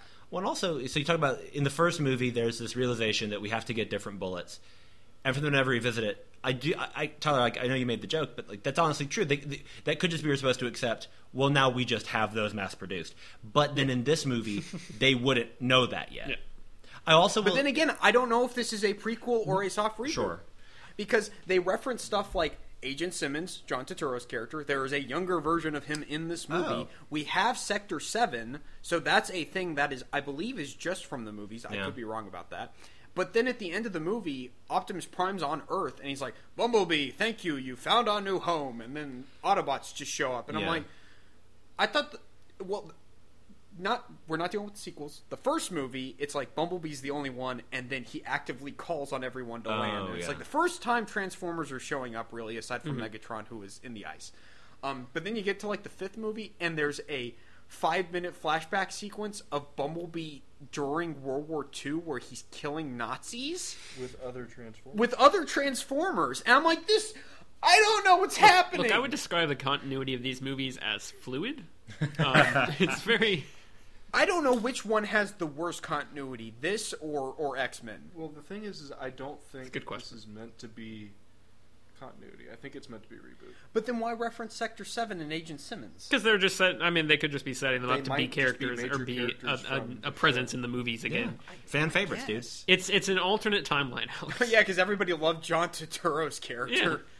Yeah. I think that's probably he's probably one of the few characters people like remember about him. In the I will original- say, Remember when he looked at Megan Fox and said, "You in the training bra, shut your mouth," or whatever. oh yeah, That's a line of all dialogue. moments.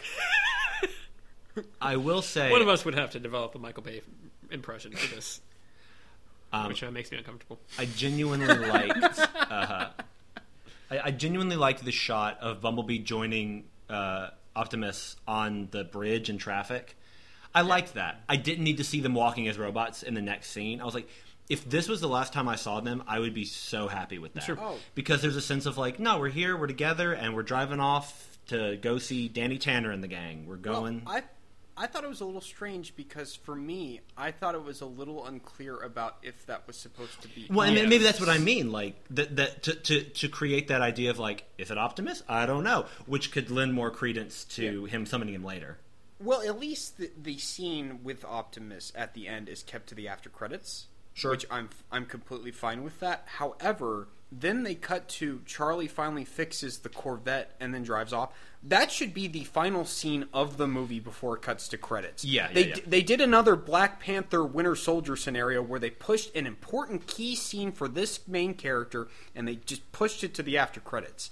I don't like that at all. Yeah, I, I as, even though I like the not handhold thing, that shouldn't have been the last shot of the movie. Them just The kind of final scene going into the credits should be her driving off Yeah. in her nice souped up Corvette. Yeah, I agree. I agree. That that just puts a nice cap on that on her character arc. also, uh, talking about annoying family members, that little brother annoyed me so much. Yeah, and then Probably probably played build- by Timothy Chalamet.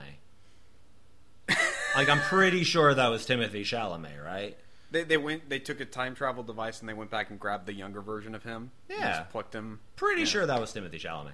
But like, yeah, and, and I, I hope this this will fall on largely deaf ears. But I hope that the fact that there's a stepdad we hate named Ron is a reference to my brother, my brother, and me, because they have an old bit about hating a stepdad named Ron, and they would put sticky notes on the dog, and the dog would just like walk over to Ron. There's a note on it said like, "I hate you, Ron." Oh my. and so I that's that was what I thought about every time he was he was on screen. Yeah. Uh, I- guess let's go ahead and get into the the family stuff. Uh, first off, with the the brother, I thought it was weird that they tried to build up like an emotional thing towards the end. where it's like, "Oh, you need to do this job for us, brother. Like you, you're the only one that can keep our secret."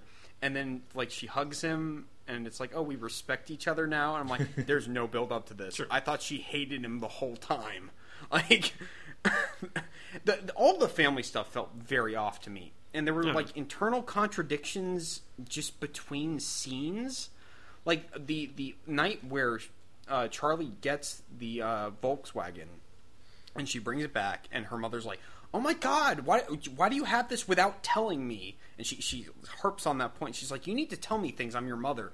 Next morning charlie's mom took the car without even asking or saying anything Yeah. to charlie i felt It felt- what is the movie, movie- trying to tell me here and it, it's it's not a thing where the movie is telling me oh her mother's vapid she's too unfocused because you know she she pretends like she's getting over her husband's death but she's really not they do nothing with that Sure.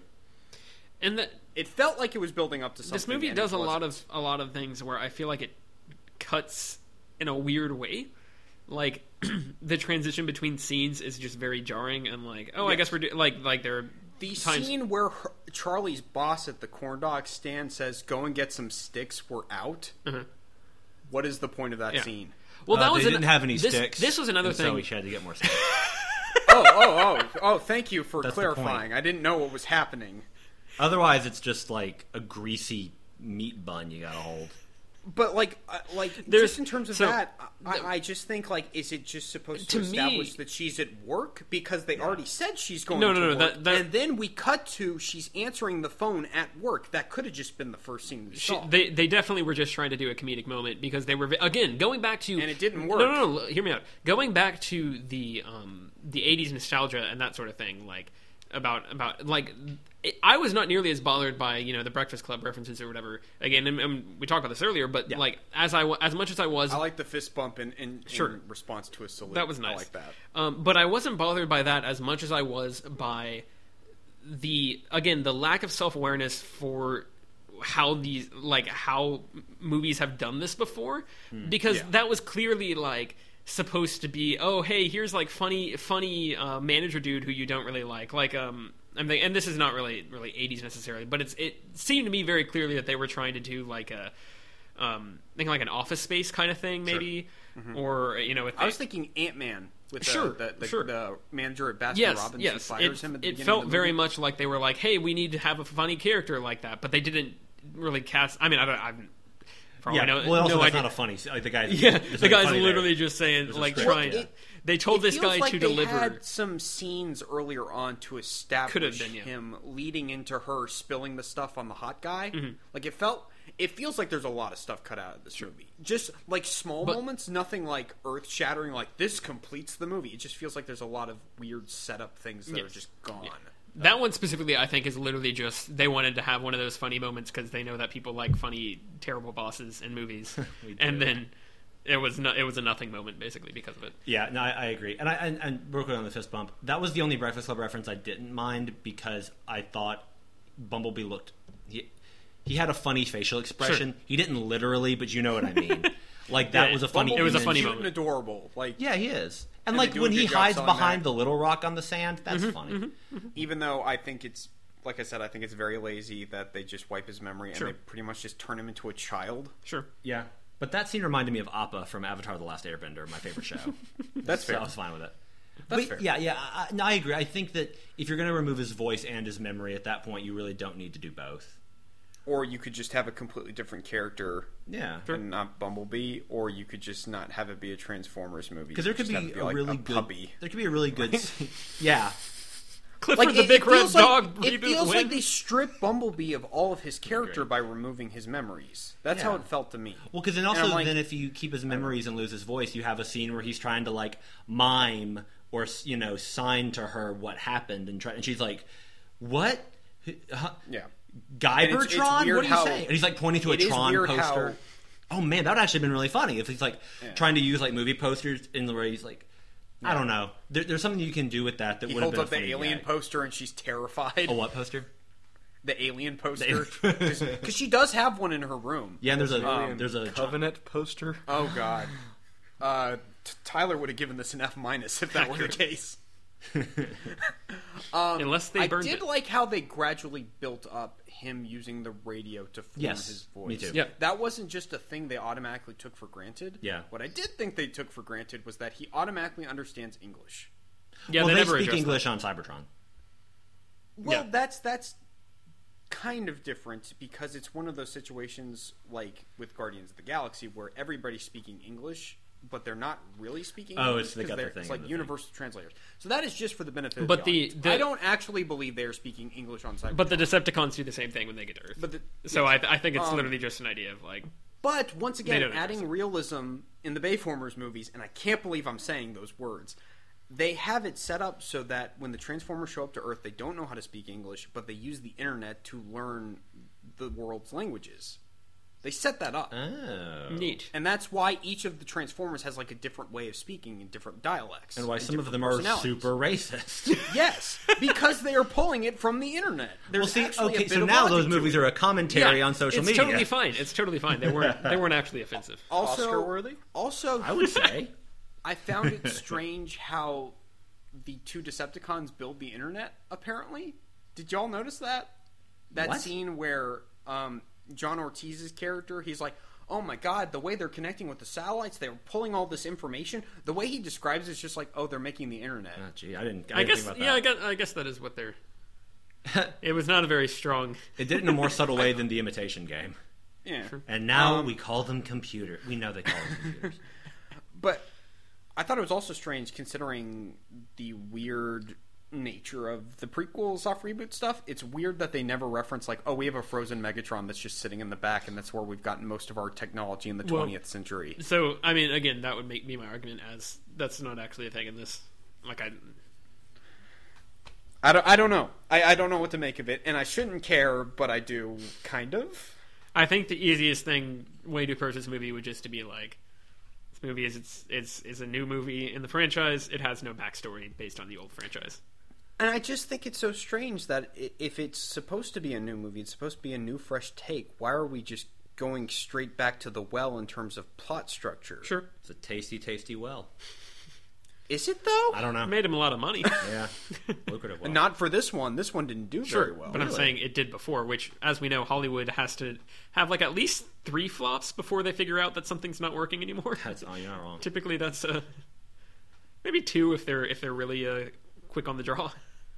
Yeah, but I, I don't know where they go from here Yeah. in terms of sequels. See, I, I remember when the movie was coming out, I was like, oh, this is great if it's an actual reboot. They're setting it in the 80s. Have Transformers be like a period thing. That would be interesting.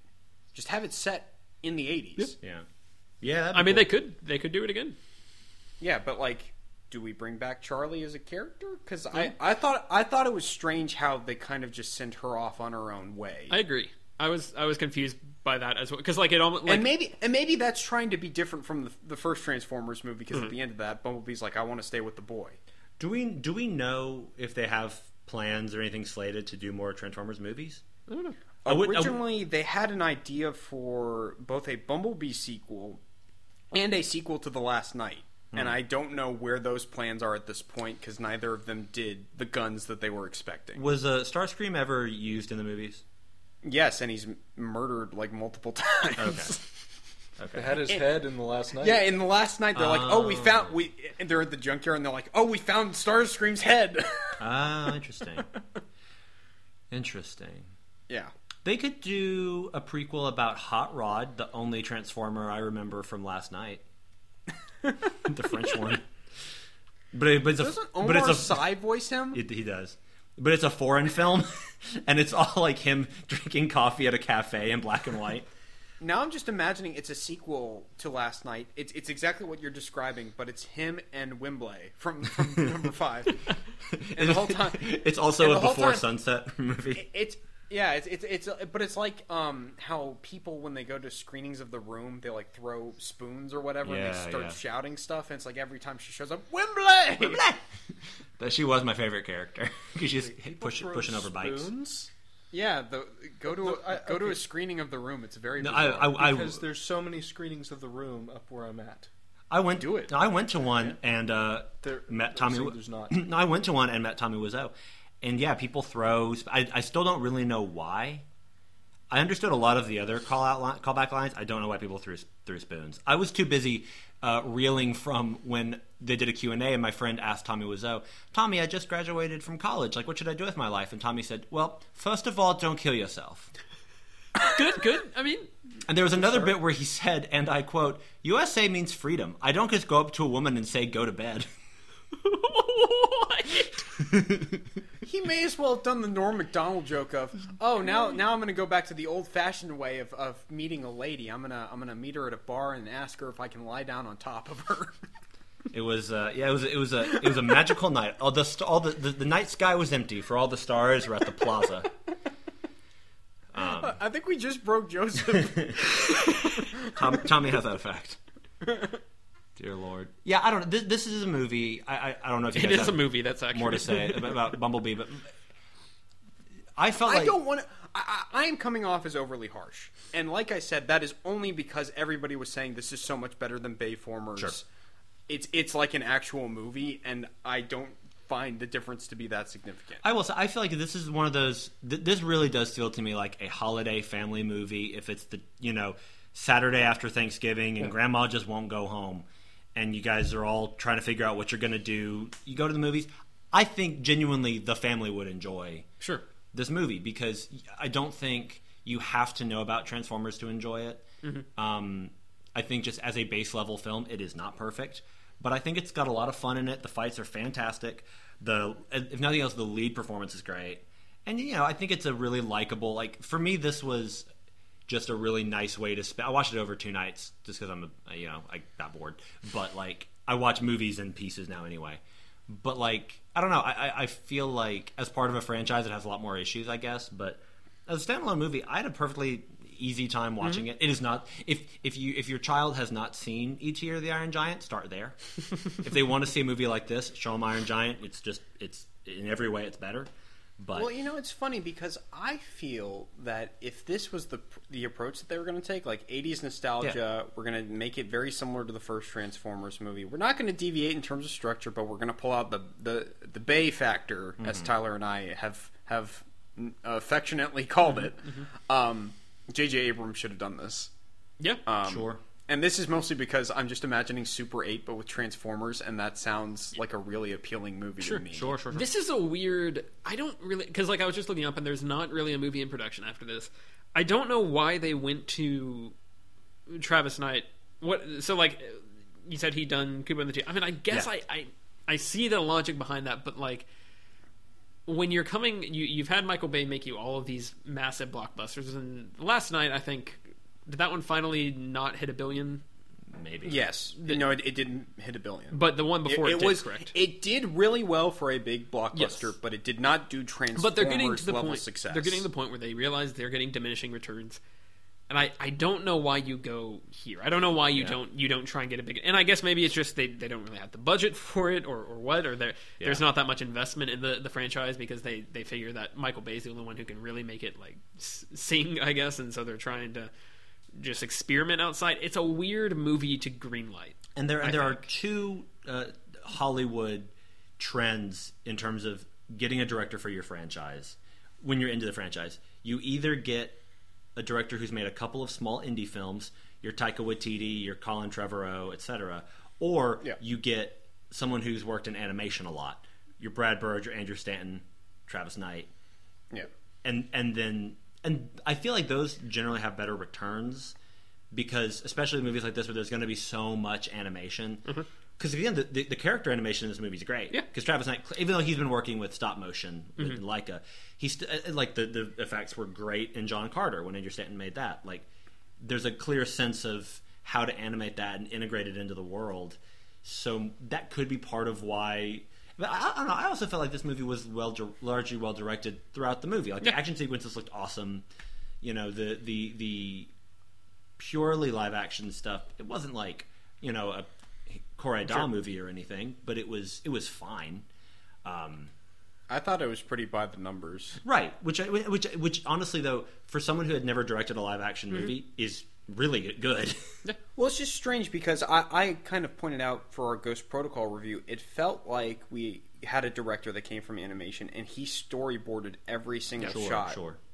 And that movie, like, it's very distinct in how it's done. It's very clean. Yes, Um, almost this too clean. doesn't- Some would argue, being me. Well, and, you, and that you could also just say Brad Bird had directed more movies. Yes. Travis Knight That's had directed That's one fair. movie before. Um, but this movie, I'm, I'm going to be honest. Like the the action scenes had no impact on me whatsoever.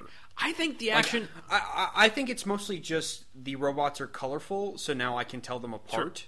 I think that was a, made a huge difference, but I did not experience a a huge distinct difference between fight scenes. Like I, and and ma- this could just be because I was not invested and Tyler as we've discussed many times before, if I'm not invested in the movie, the action scenes just like Sure.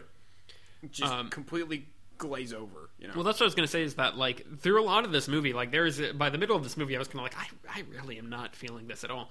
Um, but I was surprised by how much I enjoyed the final act, and specifically Yes. the fact that the the like Bumblebee fighting the uh, the two Decepticons. I thought that was really well done.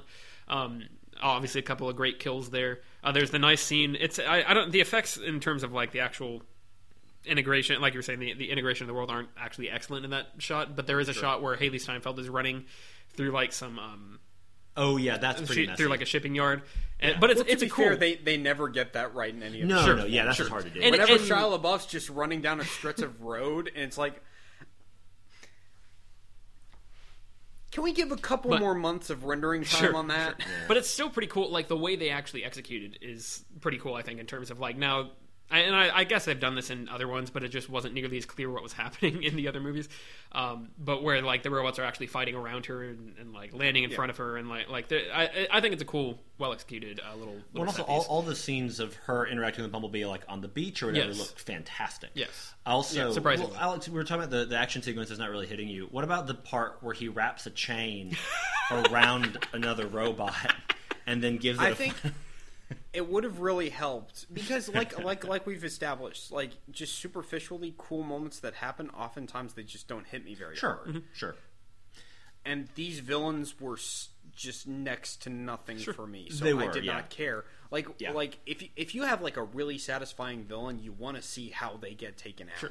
I think for me, it, it, it hit me, uh, yeah, on a superficial level, in the sense of, and and whenever you know we do Pitch Perfect or John Wick, I'll talk a lot about choreography. No, and, and I'm being very serious because the way you shoot a fight scene is really not that different from the way you shoot a dance scene in terms of No. tracking human movement. and Lightsaber fights, momentum and flow. their and, dances. uh, Like whenever we get to Aquaman, I'll have a lot to say.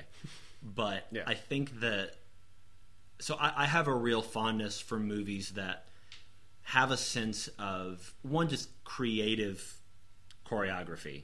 And also a sense of how to frame it and how to move the camera. And like there's a lot of especially in that final fight there's a lot of bumblebee flipping and twisting them around mm-hmm. and all these crazy acrobatics that i thought i just like the conceit of that. Absolutely when you talk about a, a character meeting their end there's no heft to that No. emotionally. No this is not darth vader or anything there's, there's nothing like that But I'm I'm always here for a for a movie that can uh, kill a villain in a way that that gets a laugh out of me. Sure. Uh, in a good way, like Yeah. uh, like a oh that was great. one like if you uh, watch like the great That's always a good didn't side help- for me.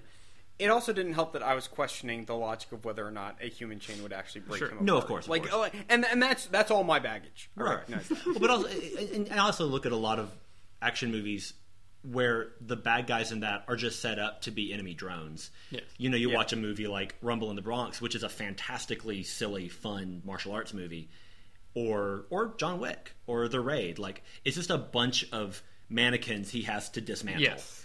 And so I, I was able to divorce which is easier in those movies because those are just enemy drones, whereas the big bad is like a person, supposedly. Um, I don't think Rumble in the Bronx. Well, Rumble in the Bronx kind of. Anyway, Rumble in the Bronx is a fantastic movie, uh, but I, Everyone, that is your homework now. honestly, though, it is Not for us, not not not for the people here who haven't seen it, but for everyone listening. But also, just in general, Rumble it- in the Bronx. It's a it's a ton of ton of ton of ton of fun. Jackie Chan at his prime. But uh, yeah, I, I don't know. I think that that those fights had a. Could you imagine of- Jackie Chan like doing mo- motion capture for a Transformer? Be pretty good. That sounds awesome. It would be so silly because that transformer would like fall a lot, but then pop up smiling. I mean, considering the goofy things that they have Transformers do in these I don't- movies, yeah, I don't yeah. think I don't think that would be too. We bad. still haven't Like, addressed- isn't there? Isn't there like a, a fart joke in Last Knight where it's like oh, John Yeah. Goodman? There's like Yeah. explosives behind him, and it's Oh, played jeez. like a fart joke, and I'm like, that's how does that? What? We still haven't addressed John Cena. I also We still haven't addressed say, the family to the degree that I wanted to. Sure. You know. of all the '80s, But I don't want to address the family. I want to address John Cena. that's America's. That's that's the slogan for America. Uh, of all of the '80s song choices, the one I liked the most was "You've Got the Touch" because I feel like that was a Mark Wahlberg reference. Because he does that in uh, Boogie Nights, and I was like, "That all right." Anyway, John Cena, go for it. Uh, John Cena at one point, um, he's he's walking up. They, they've they've captured bumblebees. I forget exactly like what happens, but they captured Bumblebee in a warehouse basically. And John Cena is walking up and he's like, "There's a door in my way," and it's maybe my favorite line of this movie. Yeah, that's really good. And then they and then they just they- blow up the door to this place. Well, and I think I, I like that they didn't add an extra line because it felt like a thing where it's like, "There's a door in my way, remove it," and that would have like, oh, it just turned generic And- like that. Yeah. ke- keeping it very brief and to the point, like that was, yeah, I like that. Yeah, I said this. I said this before, but the, like John Cena is what it is. He is what um Vincent D'Onofrio in Jurassic World should be, or um what's what's another Oh my god, you're totally right. Now I'm just imagining John Cena in Jurassic World. what's- what's another- immediately gets better? Yes, what's another random dumb military? uh GI Joe. Well, no, I'm talking Yeah, like a specifically where you've got like the character. action Have movie. Channing Tatum replaced with Sure. John Cena, and I love I'm- the GI Joe Sure. movies now. I'm talking specifically like we you've complained about this often before about about like where we watch a movie where there's some military presence in the movie and he's played by Avatar. Avatar. There we oh, go. Stephen Lang, yeah. The bad guy. Although he's actually pretty good replaced- in that. Stephen Stephen Lang Lang's is. awesome. Um, but but I'm He's saying like yeah, uh, whatever. there Avatar's there are other can of examples. of- worms, whatever. Yeah, that's another conversation. There are others other examples of this. I can't think of any right now, but that's the big one. Joseph likes Avatar, by the way. okay, I haven't seen it in a long time. Jermaine Clement just joined the sequels. did he really? Yeah, Oh, that's like this morning. It's fine. It's fine. Um, But yeah, no, I, it's a movie. John John Cena in this movie is just everything that like it doesn't necessarily have to be military, I guess, but just like any time you have a villain that you are clearly not going to put effort into actually developing into a character, Yeah. like this is what that should turn out. I'd rather I'd rather have this than John Turturro in the- Sure. the first couple of Sure. Transformers movies, where he's just a walking offensive joke. Yeah, yeah. Like like John Cena in this is just so just like I don't know, it's it's excellent. Like just the way he. I mean, the part where he, where he salutes Bumblebee is like I don't know if it's supposed to be played for a joke, like bef- even bef- silly, even yeah. before the reference, but it still Yeah, makes me yeah. laugh.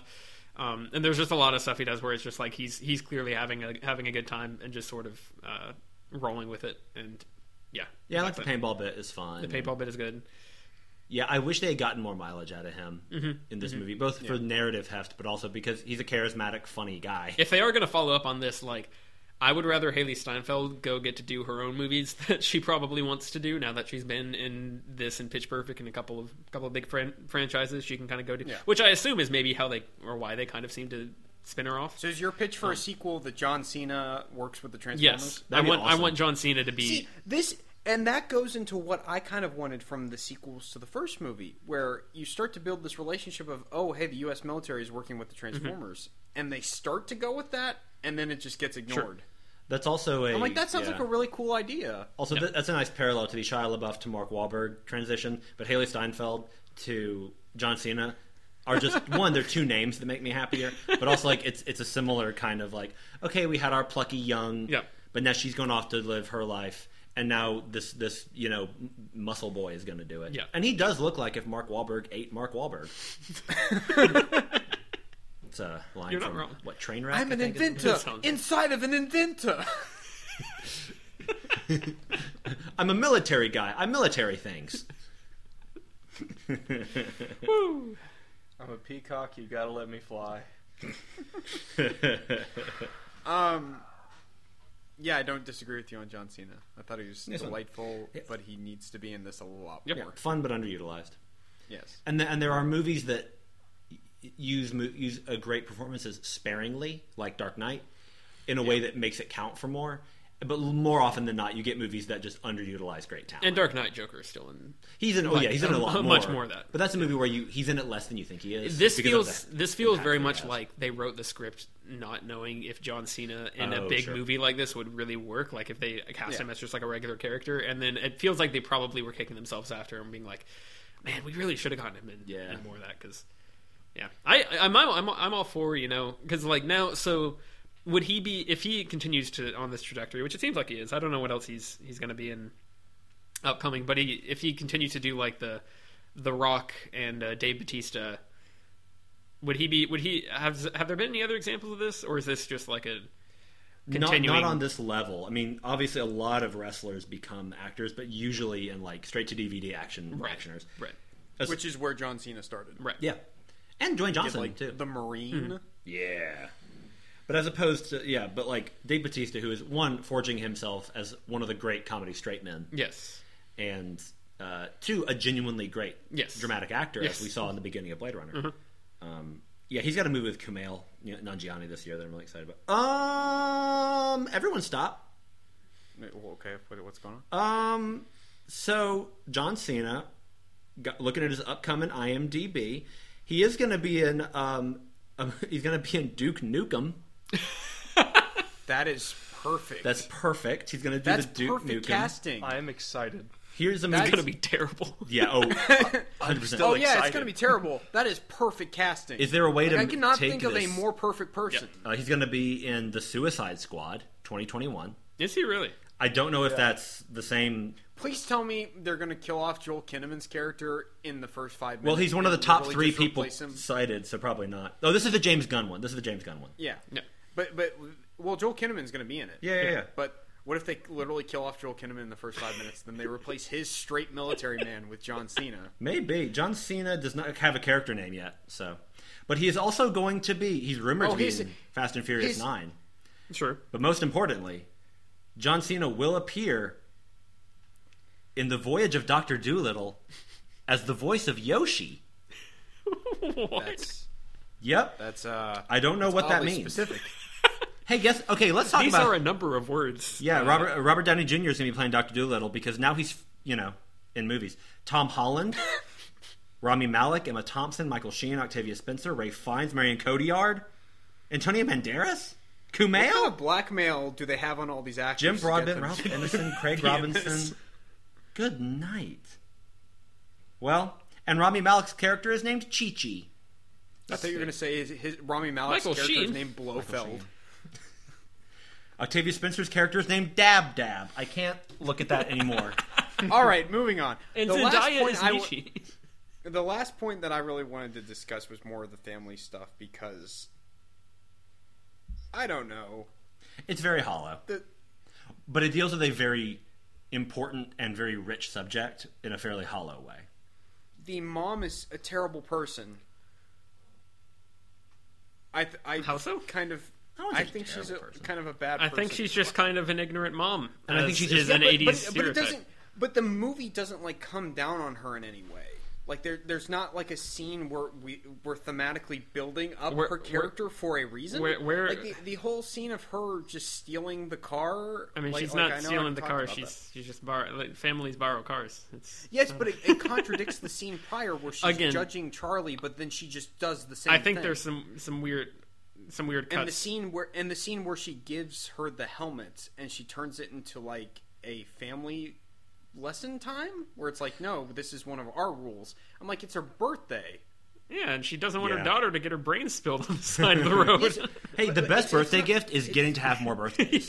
but but no no it's not This- just I- that I that's, think that's that's- one thing but to have her be so like not actually paying attention to the things her daughter likes to be like oh i got you this thing with like bright flowers and Sure. stuff and it's clearly something her daughter doesn't like once again that would be fine if we're building up to she's doesn't want to like the fact that her daughter's not moving on is a problem for her so she's just trying to ignore it and she's she's she's trying to focus on the other aspects of her family but it's not really going for that i don't think I guess. I also think that saying terrible person, you're you're being very overly harsh there. I think that I this think- is very I- much just your generic uh, overbearing, not even really over, or I guess kind of kind of ignorant m- movie mom character. Very much like the the one from the first Transformers. I think she's just a shallowly written. Yeah, I don't I don't think that you're supposed to get the implication that she Yeah. is awful, and that's all right, not the all right, read all I right, get. fair enough fair enough i'll wa- i'll walk that back a little bit But but uh th- i don't know what to make of the stepdad like Sure. i get it like he's all smiles and everything but his defining moment is that he drives a car real cool Yeah, he does. there's no setup and payoff for any of this He represents all of the neckbeards telling Brie Larson to smile. I think that is exactly what that moment is for. well no it's it's kind of strange Like, because That great, ge- yeah. not necessarily. I mean, obviously Captain Marvel like, hadn't come out yet, but that general like that yeah, absolutely. uh, Smile more. Well, known yeah, thing yeah, of yeah. I agree. Well, I, I don't know, and and Britton, I don't, I don't know if you can speak to this at all, but just personal experience. There's one bit of, of of that that I found very realistic, and that's him handing her the book to smile. Um, have as someone who's had to deal with like a step family and having to to adjust to new people, particularly like a step parent. Sure, sure, sure. I've been given a book to try and help teach me life lessons by someone who clearly doesn't know me or what I've experienced. Yeah. And so that that surprisingly in a movie that felt so hollow, I was like, wow, this is like hitting me right Sure. right in the heart. like I've been there. I, I, I have I do not have a step family myself, so I mm-hmm. haven't. I'm trying to think though if there has been a version. Just in terms of, of family experience. No, absolutely, absolutely. Because yeah, we, we have some stuff in common. I I'm trying to think if maybe there was a similar moment of someone kind of going, "Here, I'll teach you how to," or "This Yeah, will teach you how exactly. to how to cope Yeah. in a way that will make you easier to get along with." And I.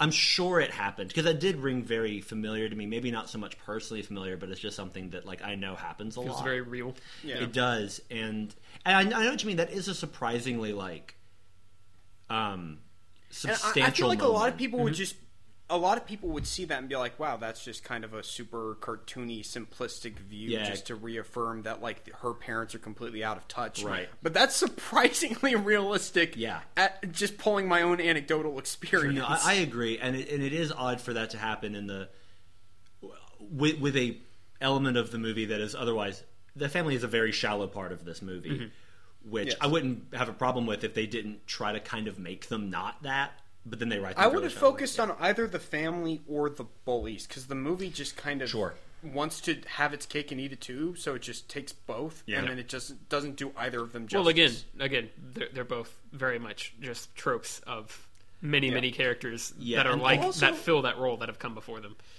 there were certain times when I found Charlie kind of unlikable. Yeah. like there, there, there were two moments specifically, and, and the first one is when she's like, "Oh, you you should give me money for my birthday," and she sounds like really like an entitled brat. And I thought it was really weird how they're like, "Oh, we don't have enough money to to you know give you what you want."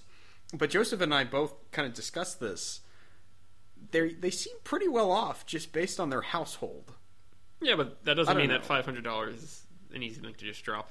Like I know, especially in the '80s, but the the way she said it, it made it seem like they were like lower middle class, and that's not the vibe I was getting just Oh. based on their house. I think I think you're reading into this too much.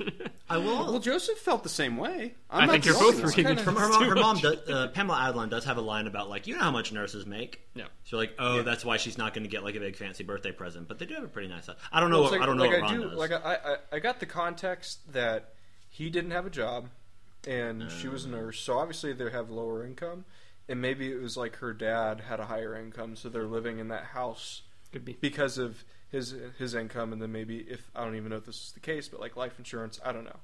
Sure. But in yeah. terms I of think- California properties, that is a very nice. I think we have spent more time thinking about this than the screenwriters did. I also, um, And that's that's all I'll say about and, that. and just to just to put a final touch on on this reference or this com- compare, point of comparison, a better version of the protagonist who is not always likable. Edge of 17 Mm-hmm. does a great job of making you root for somebody. Even also down to the mom who is very out of yeah. touch, but also is sort of like A real person. all, well, try yeah, trying to deal with her own grief, and therefore is never like actually opened up or Yeah. connected to her daughter. and that because of movie does a really good job of of not judging its main character, Yes. but also not letting them get away with everything. Um, it neither romanticizes teen drama, Teen angst, teen or, angst, yeah. nor does it demonize it. Yes. it just says like, look, these are the different sides of it. Be a person. Like it's a Mm-hmm. yeah, it's a very well achieved movie. rent Edge of Seventeen at a blockbuster near you. Exactly. I have another question about a phrase, uh, Alex, that you use: "Have your cake and eat it too." Who wants to just have a cake and do nothing with it? That's a phrase I've never understood. Let's look it Well, do you not have a cake like case at your in your kitchen, like just one of those um In- the, the glass uh, Yeah, well, do, do you? displays? and that you just so is the point that you would just have a cake and then just the stand-up bit is going nowhere. Um, I'm glad I get to workshop it here. but it always- So what's it the deal like with airline phrase. food? Oh, this is this is interesting. This is this is strange. You look up the Um, etymology. Yes. So so the actual meaning is that you cannot both have your cake and have eaten it at the same time. Oh, the, the, oh, to love something you must destroy it. yes. Oh my God, it's Prometheus. no, I uh, I I, don't. I, understand that. I don't really know. If you eat the cake, you can't have the cake anymore because you've, you've It's eaten it, it's supposed to illustrate the concept of trade-offs or opportunity cost. Oh, like Full Metal Alchemist. Yes. Gotcha. I think so. I think that's probably where it originated from. Okay. Uh, it Well, it was for- in, it for says it was in the 30s Okay. or 40s, so that was the right time. Well, thank you for tuning into this episode of The Illusionist. Um, Speaking of trade offs, you guys know you know Ab guy, the guy that she spills lemonade on. I do. We haven't even talked about the pseudo boyfriend. I was really really hoping that whenever she spilled lemonade on him, it, it'd like pan up and it was just Shia LaBeouf. That would have been awesome. and he goes, cold, cold, cold, cold, cold. um, That would have been great. another thing that I found superficial was was the the not boyfriend. Sure. Um, Yeah, he didn't need to be in the movie. the movie treats him as an afterthought. Yes. Like he's purposely like played as a joke afterthought. Which is is that supposed to be like the subversion of a trope or something, of like a rom com trope or something? Maybe. I don't know, but no, yeah, it's it's literally really just fast. it's literally just this is the boy that she doesn't notice because she's obsessed with the other boy. Again, Edge of 17. Yeah, Um, yeah. And Well, then- it feels like they're going to start doing like, like playing it more complexly. Like, No. yes, we're we're being self aware about it. We know what this guy's part to play in this is, but then I did really appreciate just not in the movie for a huge chunk of it. I did really appreciate the bit where um, he's like, "I'll stay behind to, to, to hold these guys off." Although I was very confused because I thought that was the the Decepticons coming, and I was like, "What is he? Go- Why is she okay? What's happening?" And then he, Um, Yeah, and then he turned into a robot. yeah. Um, Turns out he was Optimus Prime all along. I will kill them all. uh, but the I, I appreciated the bit where he was like, "Oh, I'll try and I'll try and hold them off," and there's a nice moment there, and she she kisses him on the cheek, and then and then he he goes and he's like, "Hey, stop!" and then they just drive past him, and he like cowers down. I Yeah, thought that that was was funny. that was that was I think actually a bit of, of subversion. That was a neat bit of. Oh, you Rian Johnson yeah, yeah, yeah, fanboy, yeah. you. Oh, I am Rian Johnson. Actually, I don't. I, um, for for the hundred and fiftieth yes. episode. Yeah. Uh, we were revealing my my true identity. Ron as- as Johnson the whole Johnson. time. See, Tyler, you should have practiced his annoying laugh beforehand. That way, you could have just whipped it out. I don't know if I've ever heard him talk in, a, in, a, in an interview. I don't think I know what his voice is. I'm not even sure. There are a lot of directors That I being don't know what said, they look like. I realize I have an annoying laugh, so I, I, I recognize the irony in pointing that out. Um, I subverted my. Uh, I don't know. I subverted the subversion. um, but yeah, uh, I I feel like you could have just cut the, the not boyfriend entirely, and the movie would not be any. Well, they they and need. think I think he serves a decent role as having someone for her to bounce off of Yeah. while she's dealing with Or you could just have this. Bumblebee be able to talk. But the, I think that the, that's clearly not what the movie's going for, and so they're having a fun yeah, I don't think that. he hurt the movie, but I don't think he really added something to it that was super duper necessary. Yeah. No, I, I think it's, it's kind of interesting that we're just bringing him, na- him up now Sure. Yeah. in the discussion. Like I think Except for when we Kinda mentioned him earlier about uh, needing his shirt, and then also Yeah, he it's was like weird. super muscular, not super muscular, but like nah, but I mean, he's, he's he got was some, he was know, got some he was curves. clearly He s- he was Hollywood Yes. unattractive. Right. Yes, exactly. Which means he's more attractive than like seventy percent Yes. of guys. yeah. Yeah. and so it's like what? Why are we having this scene? Uh, Yeah, it made no sense. to Why me. not? there are a lot of moments like that in this movie that made me laugh, and I don't think the movie wanted me to laugh at those moments. But you Yeah. know, it is what it is. Again, it's a very it's a it's a very unself-aware movie. I think. Well, and speaking of just regular people that you know are just average looking Joes on the street, we're doing Aquaman next week. speaking of, of Oh, you know Jason Momoa. He's the most normal guy. Especially when he shaves his beard and everyone freaks out. he does look strange. With he was in a, a movie with, called Bullet to the Head with Sylvester Stallone. Bullet he- to the head, bullet to the head. uh, right between the eyes, perhaps. I was waiting for it. I knew the second he said that Tyler was going to do that. And apparently, I uh, the, it! the the title is uh, utilized very much in the film, where he, he doesn't have he either doesn't have a beard or just has like stubble, and Mm-hmm. it's bizarre.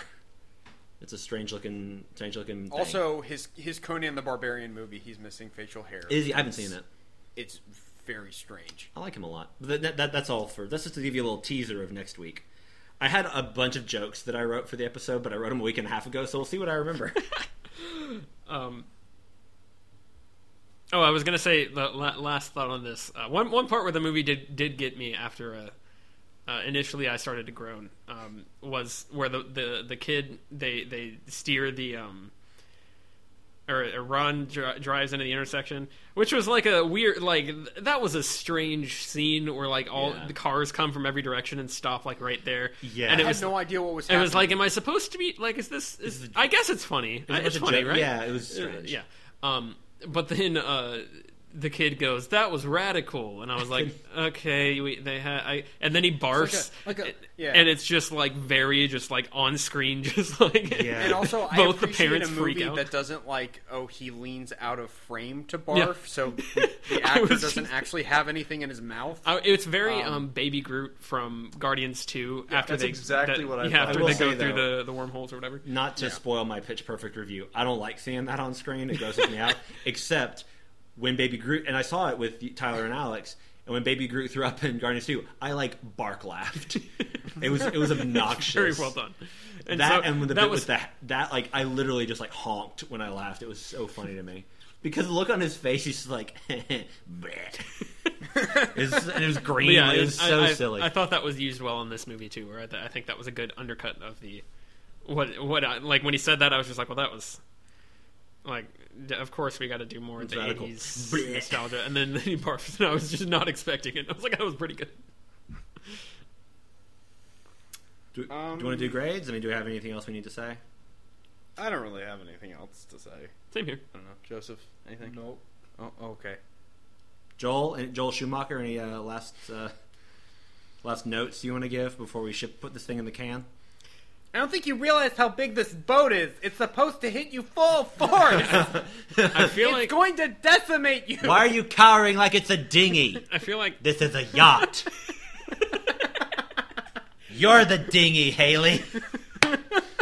I'm not even getting hit by the boat. Sorry, I just I'm projecting. I'm just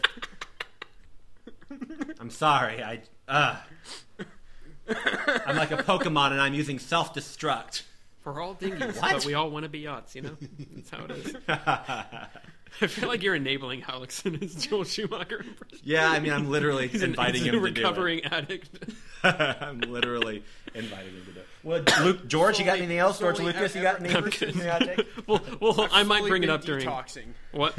Slowly Slowly been detoxing from the Joel Schumacher impressions, and then Britton just brought me back. That's what I'm, that's what I'm here for. I saved the George moments for when the George moments. Are It's the 150th anniversary. We got to bring all the hits back. We got to talk We about do how need to do power rankings of, of the Transformers movies. we, I think that we got to talk about how John Cena's a real Bobo Justice. You know, we got to play all the hits. So you want to do a ranking of the Transformers movies? Yes, but we'll do grades first Okay. because you know, Sure. one leads into the other. Um, who wants Who wants to go first? B minus. I told you. Joseph did call that to a T. There we go. Uh, I'm gonna go A minus Ooh, because I, I snap. my my enjoyment my of this God. movie was so. I really, really enjoyed it, but I acknowledge the problems it has, and I also I don't know when I watch it a second time I might go B. I don't think I'll ever hate this movie, but uh, honestly, I I, ju- I I had a really, really good time watching it. Uh, I'm gonna go C plus. Hey. Um, I liked it. I'm not gonna watch it again. Sure. Um, Probably same here. Yeah. I'm going C minus, Okay. Got a Um, full range here. which, like I said, uh, just in terms of just grades, this is the second highest Transformers movie. What a, what an I've- accomplishment for the Transformers franchise. Um, so like like I said, everything's relative. Um, but once again, it's just everybody was telling me this this movie's so much better than Sure. they've. Like if I if if you had told me Michael Bay directed this movie and I just go into it like with that Mhm. mindset, I'd probably be like, oh, that was fine. Yeah. But instead, I'm like, oh, that was fine. you know what I mean? Yeah. Like everything's relative, and I was judging it more harshly because everybody was acting like this was an actual movie. Sure. I mean, it is. It, it, It if, is. if we're gonna, No, it is. is excellent. but I'm judging it to a higher standard because of that. We're An judging it on actual- the, the high standard of Transformers movies. yeah, yeah. I, I, I genuinely think there could be a good Transformers movie made. Sure. I Yeah. think you can make a good movie of almost anything. But, Mhm. um, so let me go ahead and just do my, my rough rankings Okay. All right.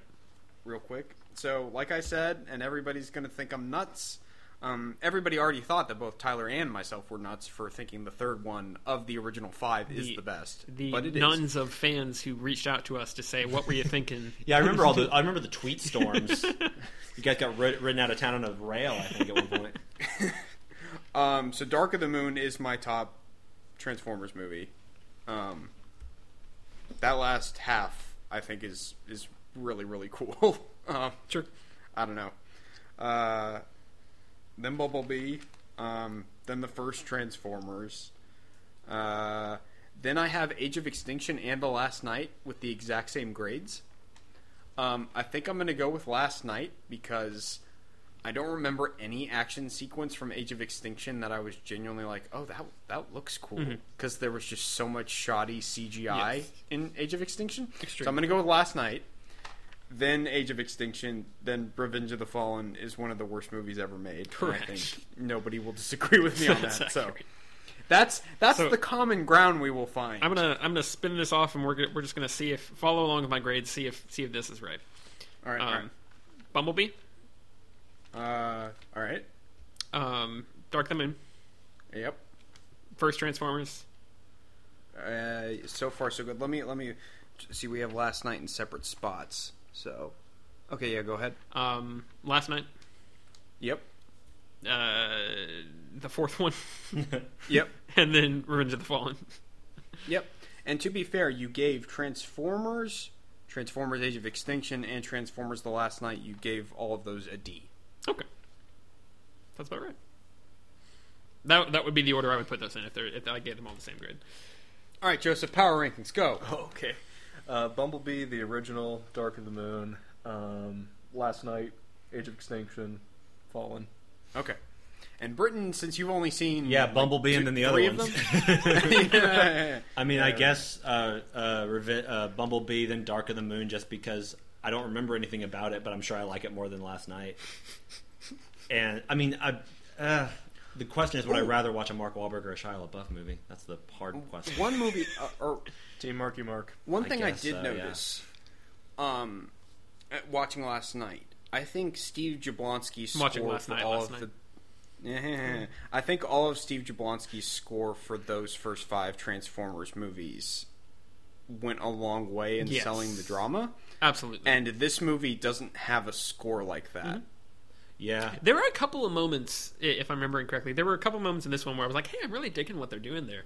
Like they, the the score kind of like kicked in for half a second, and I was like, "That's it. I like I like what's I like this this you know what they're doing with this." Uh, but yeah, by and large, it again is the same problem that happens a lot of time when you have a movie like this, where you just kind of shove the soundtrack in. Yeah. Um, pretty Yeah. much the Guardians movies again are kind of the only exception to this, where like they actually have a really good score behind. Does anybody remember the score to Suicide Squad? Yeah. Like, is that Is there a Yeah, I score? think to it was Suicide like- Squad? did they have a composer? And that was just yeah. Like it composer was just. Jared Leto? huh?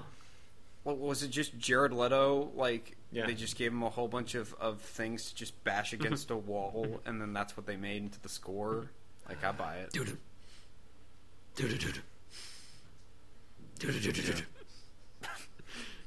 Yeah, Suicide Squad is probably one of the worst movies I've watched for this show. Which I'd seen it anyway, but like I, You're welcome. well, I'd already seen. it. I saw it with you guys.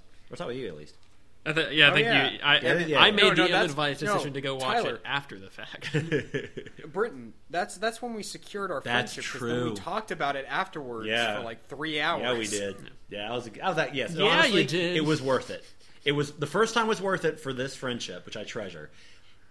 The second time, I was just grumpy. and after uh, he, after we saw it the first time, hearing someone behind me going, "I feel like that was a pretty good representation representation of the F word Suicide Squad," and I just remember like the pressure in my neck as I tried to not turn my head around and just 360 or th- 180, just like what? Like the resisting the whiplash. Man, I did not like that movie. All right, so next week we're doing Bumblebee, or no, No, no, that's what we did this week. We're doing Aquaman. that's correct. Who just? I know what I'm saying. Just warg into your previous self or something. Mm-hmm, Yeah, Aquaman. Uh, yeah. I give it a C. I'm gonna keep. I'm gonna keep locking that in there because it's going to happen. I'm going to change my grade on it. I'm gonna stand on this hill, and I am going to die on this hill. Lori. It'll probably be a C plus, We'll see how that goes. but I'm giving it a C, Tyler. Have we ever all given the same grade to a movie? Back to the Future. Yeah. Obviously, Joseph. I, I assumed you would give that an A plus, Joseph. No. Did I? Oh, okay. Give it an A plus. Did I give it an A plus? Oh, what am I thinking? May, I mean, Suicide Squad. We all gave Fs. Okay. hey, Logan? Logan. That, that's Logan probably might actually be, what I. Yeah, yeah. I love that movie. There, I think Uh, there's a. the first Matrix. We all gave Bs, and Okay. Matrix Revolutions. We all gave Fs. That's really interesting. They gave that an F. I don't. I'm not I'm, surprised. I'm, it, I'm trying to see if there's any that all four of us would agree on. Joseph, would you agree on A plus for Logan? Yeah. Okay. Well, there we go. Uh, that might be that might be the one. Yep. Well, thanks for hanging in there for 150 episodes, Mm-hmm. audience. Unless this is your first one, in which case, how You're you? welcome. They're not usually 2 You're hours not long. allowed to listen to this until you go back and listen to the other ones, and I don't even know if they're all like on iTunes right now because there's so many. They're all on Castbox. Sure. They're they're on the uh, podcast app. No, no, no. Like the like I was looking through the other day, and like there's like the first two episodes aren't there, at least on Huh. my app, and I was like, Weird. I should probably look into that. Well, they're all on the website at herecomethesequels.blogspot.com. That's correct. Uh, you could also email us uh, to find out more about how you can listen to those episodes at herecomesequels at gmail.com. You can find us on Twitter at HCTSequels.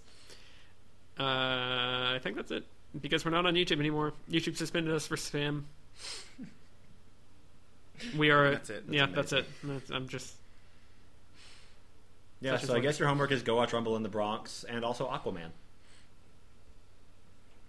or don't. That's fine too. We have a free flowing environment here. You can do whatever you want. We're like a Montessori podcast. We don't really mm-hmm. encourage structure. We encourage absorption. Sure. Just as long as you respect everyone's feelings. Yeah. Idiot. Uh, Tyler, we've already divulged and like explained what our plans are, right? I think so. I think we did last time. It's Aquaman, and then it's Roger Moore. It will be Aquaman, the Roger Moore Bond era, and I think we're doing Indiana Jones. Then the next Bond era, the final Bond era that we have not done, and then uh, Fast and the Furious. Much to Alex's chagrin, We could also throw in Pitch Perfect in there. we could also throw in some Pitch Perfect. three movies. It- it- totally, they're, If it del- they're very different. If it delays the inevitable that is Fast. Oh no, and it'd be after Fast and. Furious, of course. My the the main the, the big selling point for Pitch Perfect is one that well, just there's a lot of selling points, but it's a it's a departure in terms of action movies. That's very true. But It would- still, but but action sequences and musical sequences are very similar, mm-hmm. and so you still get some of that. Sense It was. to I mean, whole as much as we were kind of like miserable through much of the Twilight Saga, it was nice to get kind of a different yeah. angle on The characters. whole time and I'm gonna be like, e- even if it, they're not the greatest movies, I'm gonna be like, Anna Kendrick's the main character. Like, Yeah, you're fine. B, like we're done. Yeah, speak, Like- yeah. Speaking of Bay effect, am I right? Uh, I love her. She's also the star of my one of the stars of my favorite bad movie ever. So I mean, you know, you got a lot of opinions. what, what is? It's called Camp. It was her first film in 2003. I absolutely love it. Anyway, that's a whole other story. All right, everybody. Thank you for sticking around to 150 episodes. If you did or whatever, it's fine. Thank you for listening, Uh, regardless. Genuinely. Here's to Yeah. at least a few more. Probably like two. Hey, I don't know. hey, here come the next 150, right, guys? You should turn that into a hashtag. Are there are there 300 movies? That's a Are there 300? Oh, there are definitely 300 movies. just movie. No, just, Released per just- year, just- yeah, just at any- least. yeah. we'll do the Sharknado. I'm not convinced. We'll I'm do the gonna need to see- Sharknado movies at some point. I'm gonna need to see the numbers on these. I mean, I'm, I'm really not. Well, you count like foreign films and everything. Okay, there we go. All right. All right, we're done here. Art is subjective. Nothing is real. Thank you, everyone. Good night.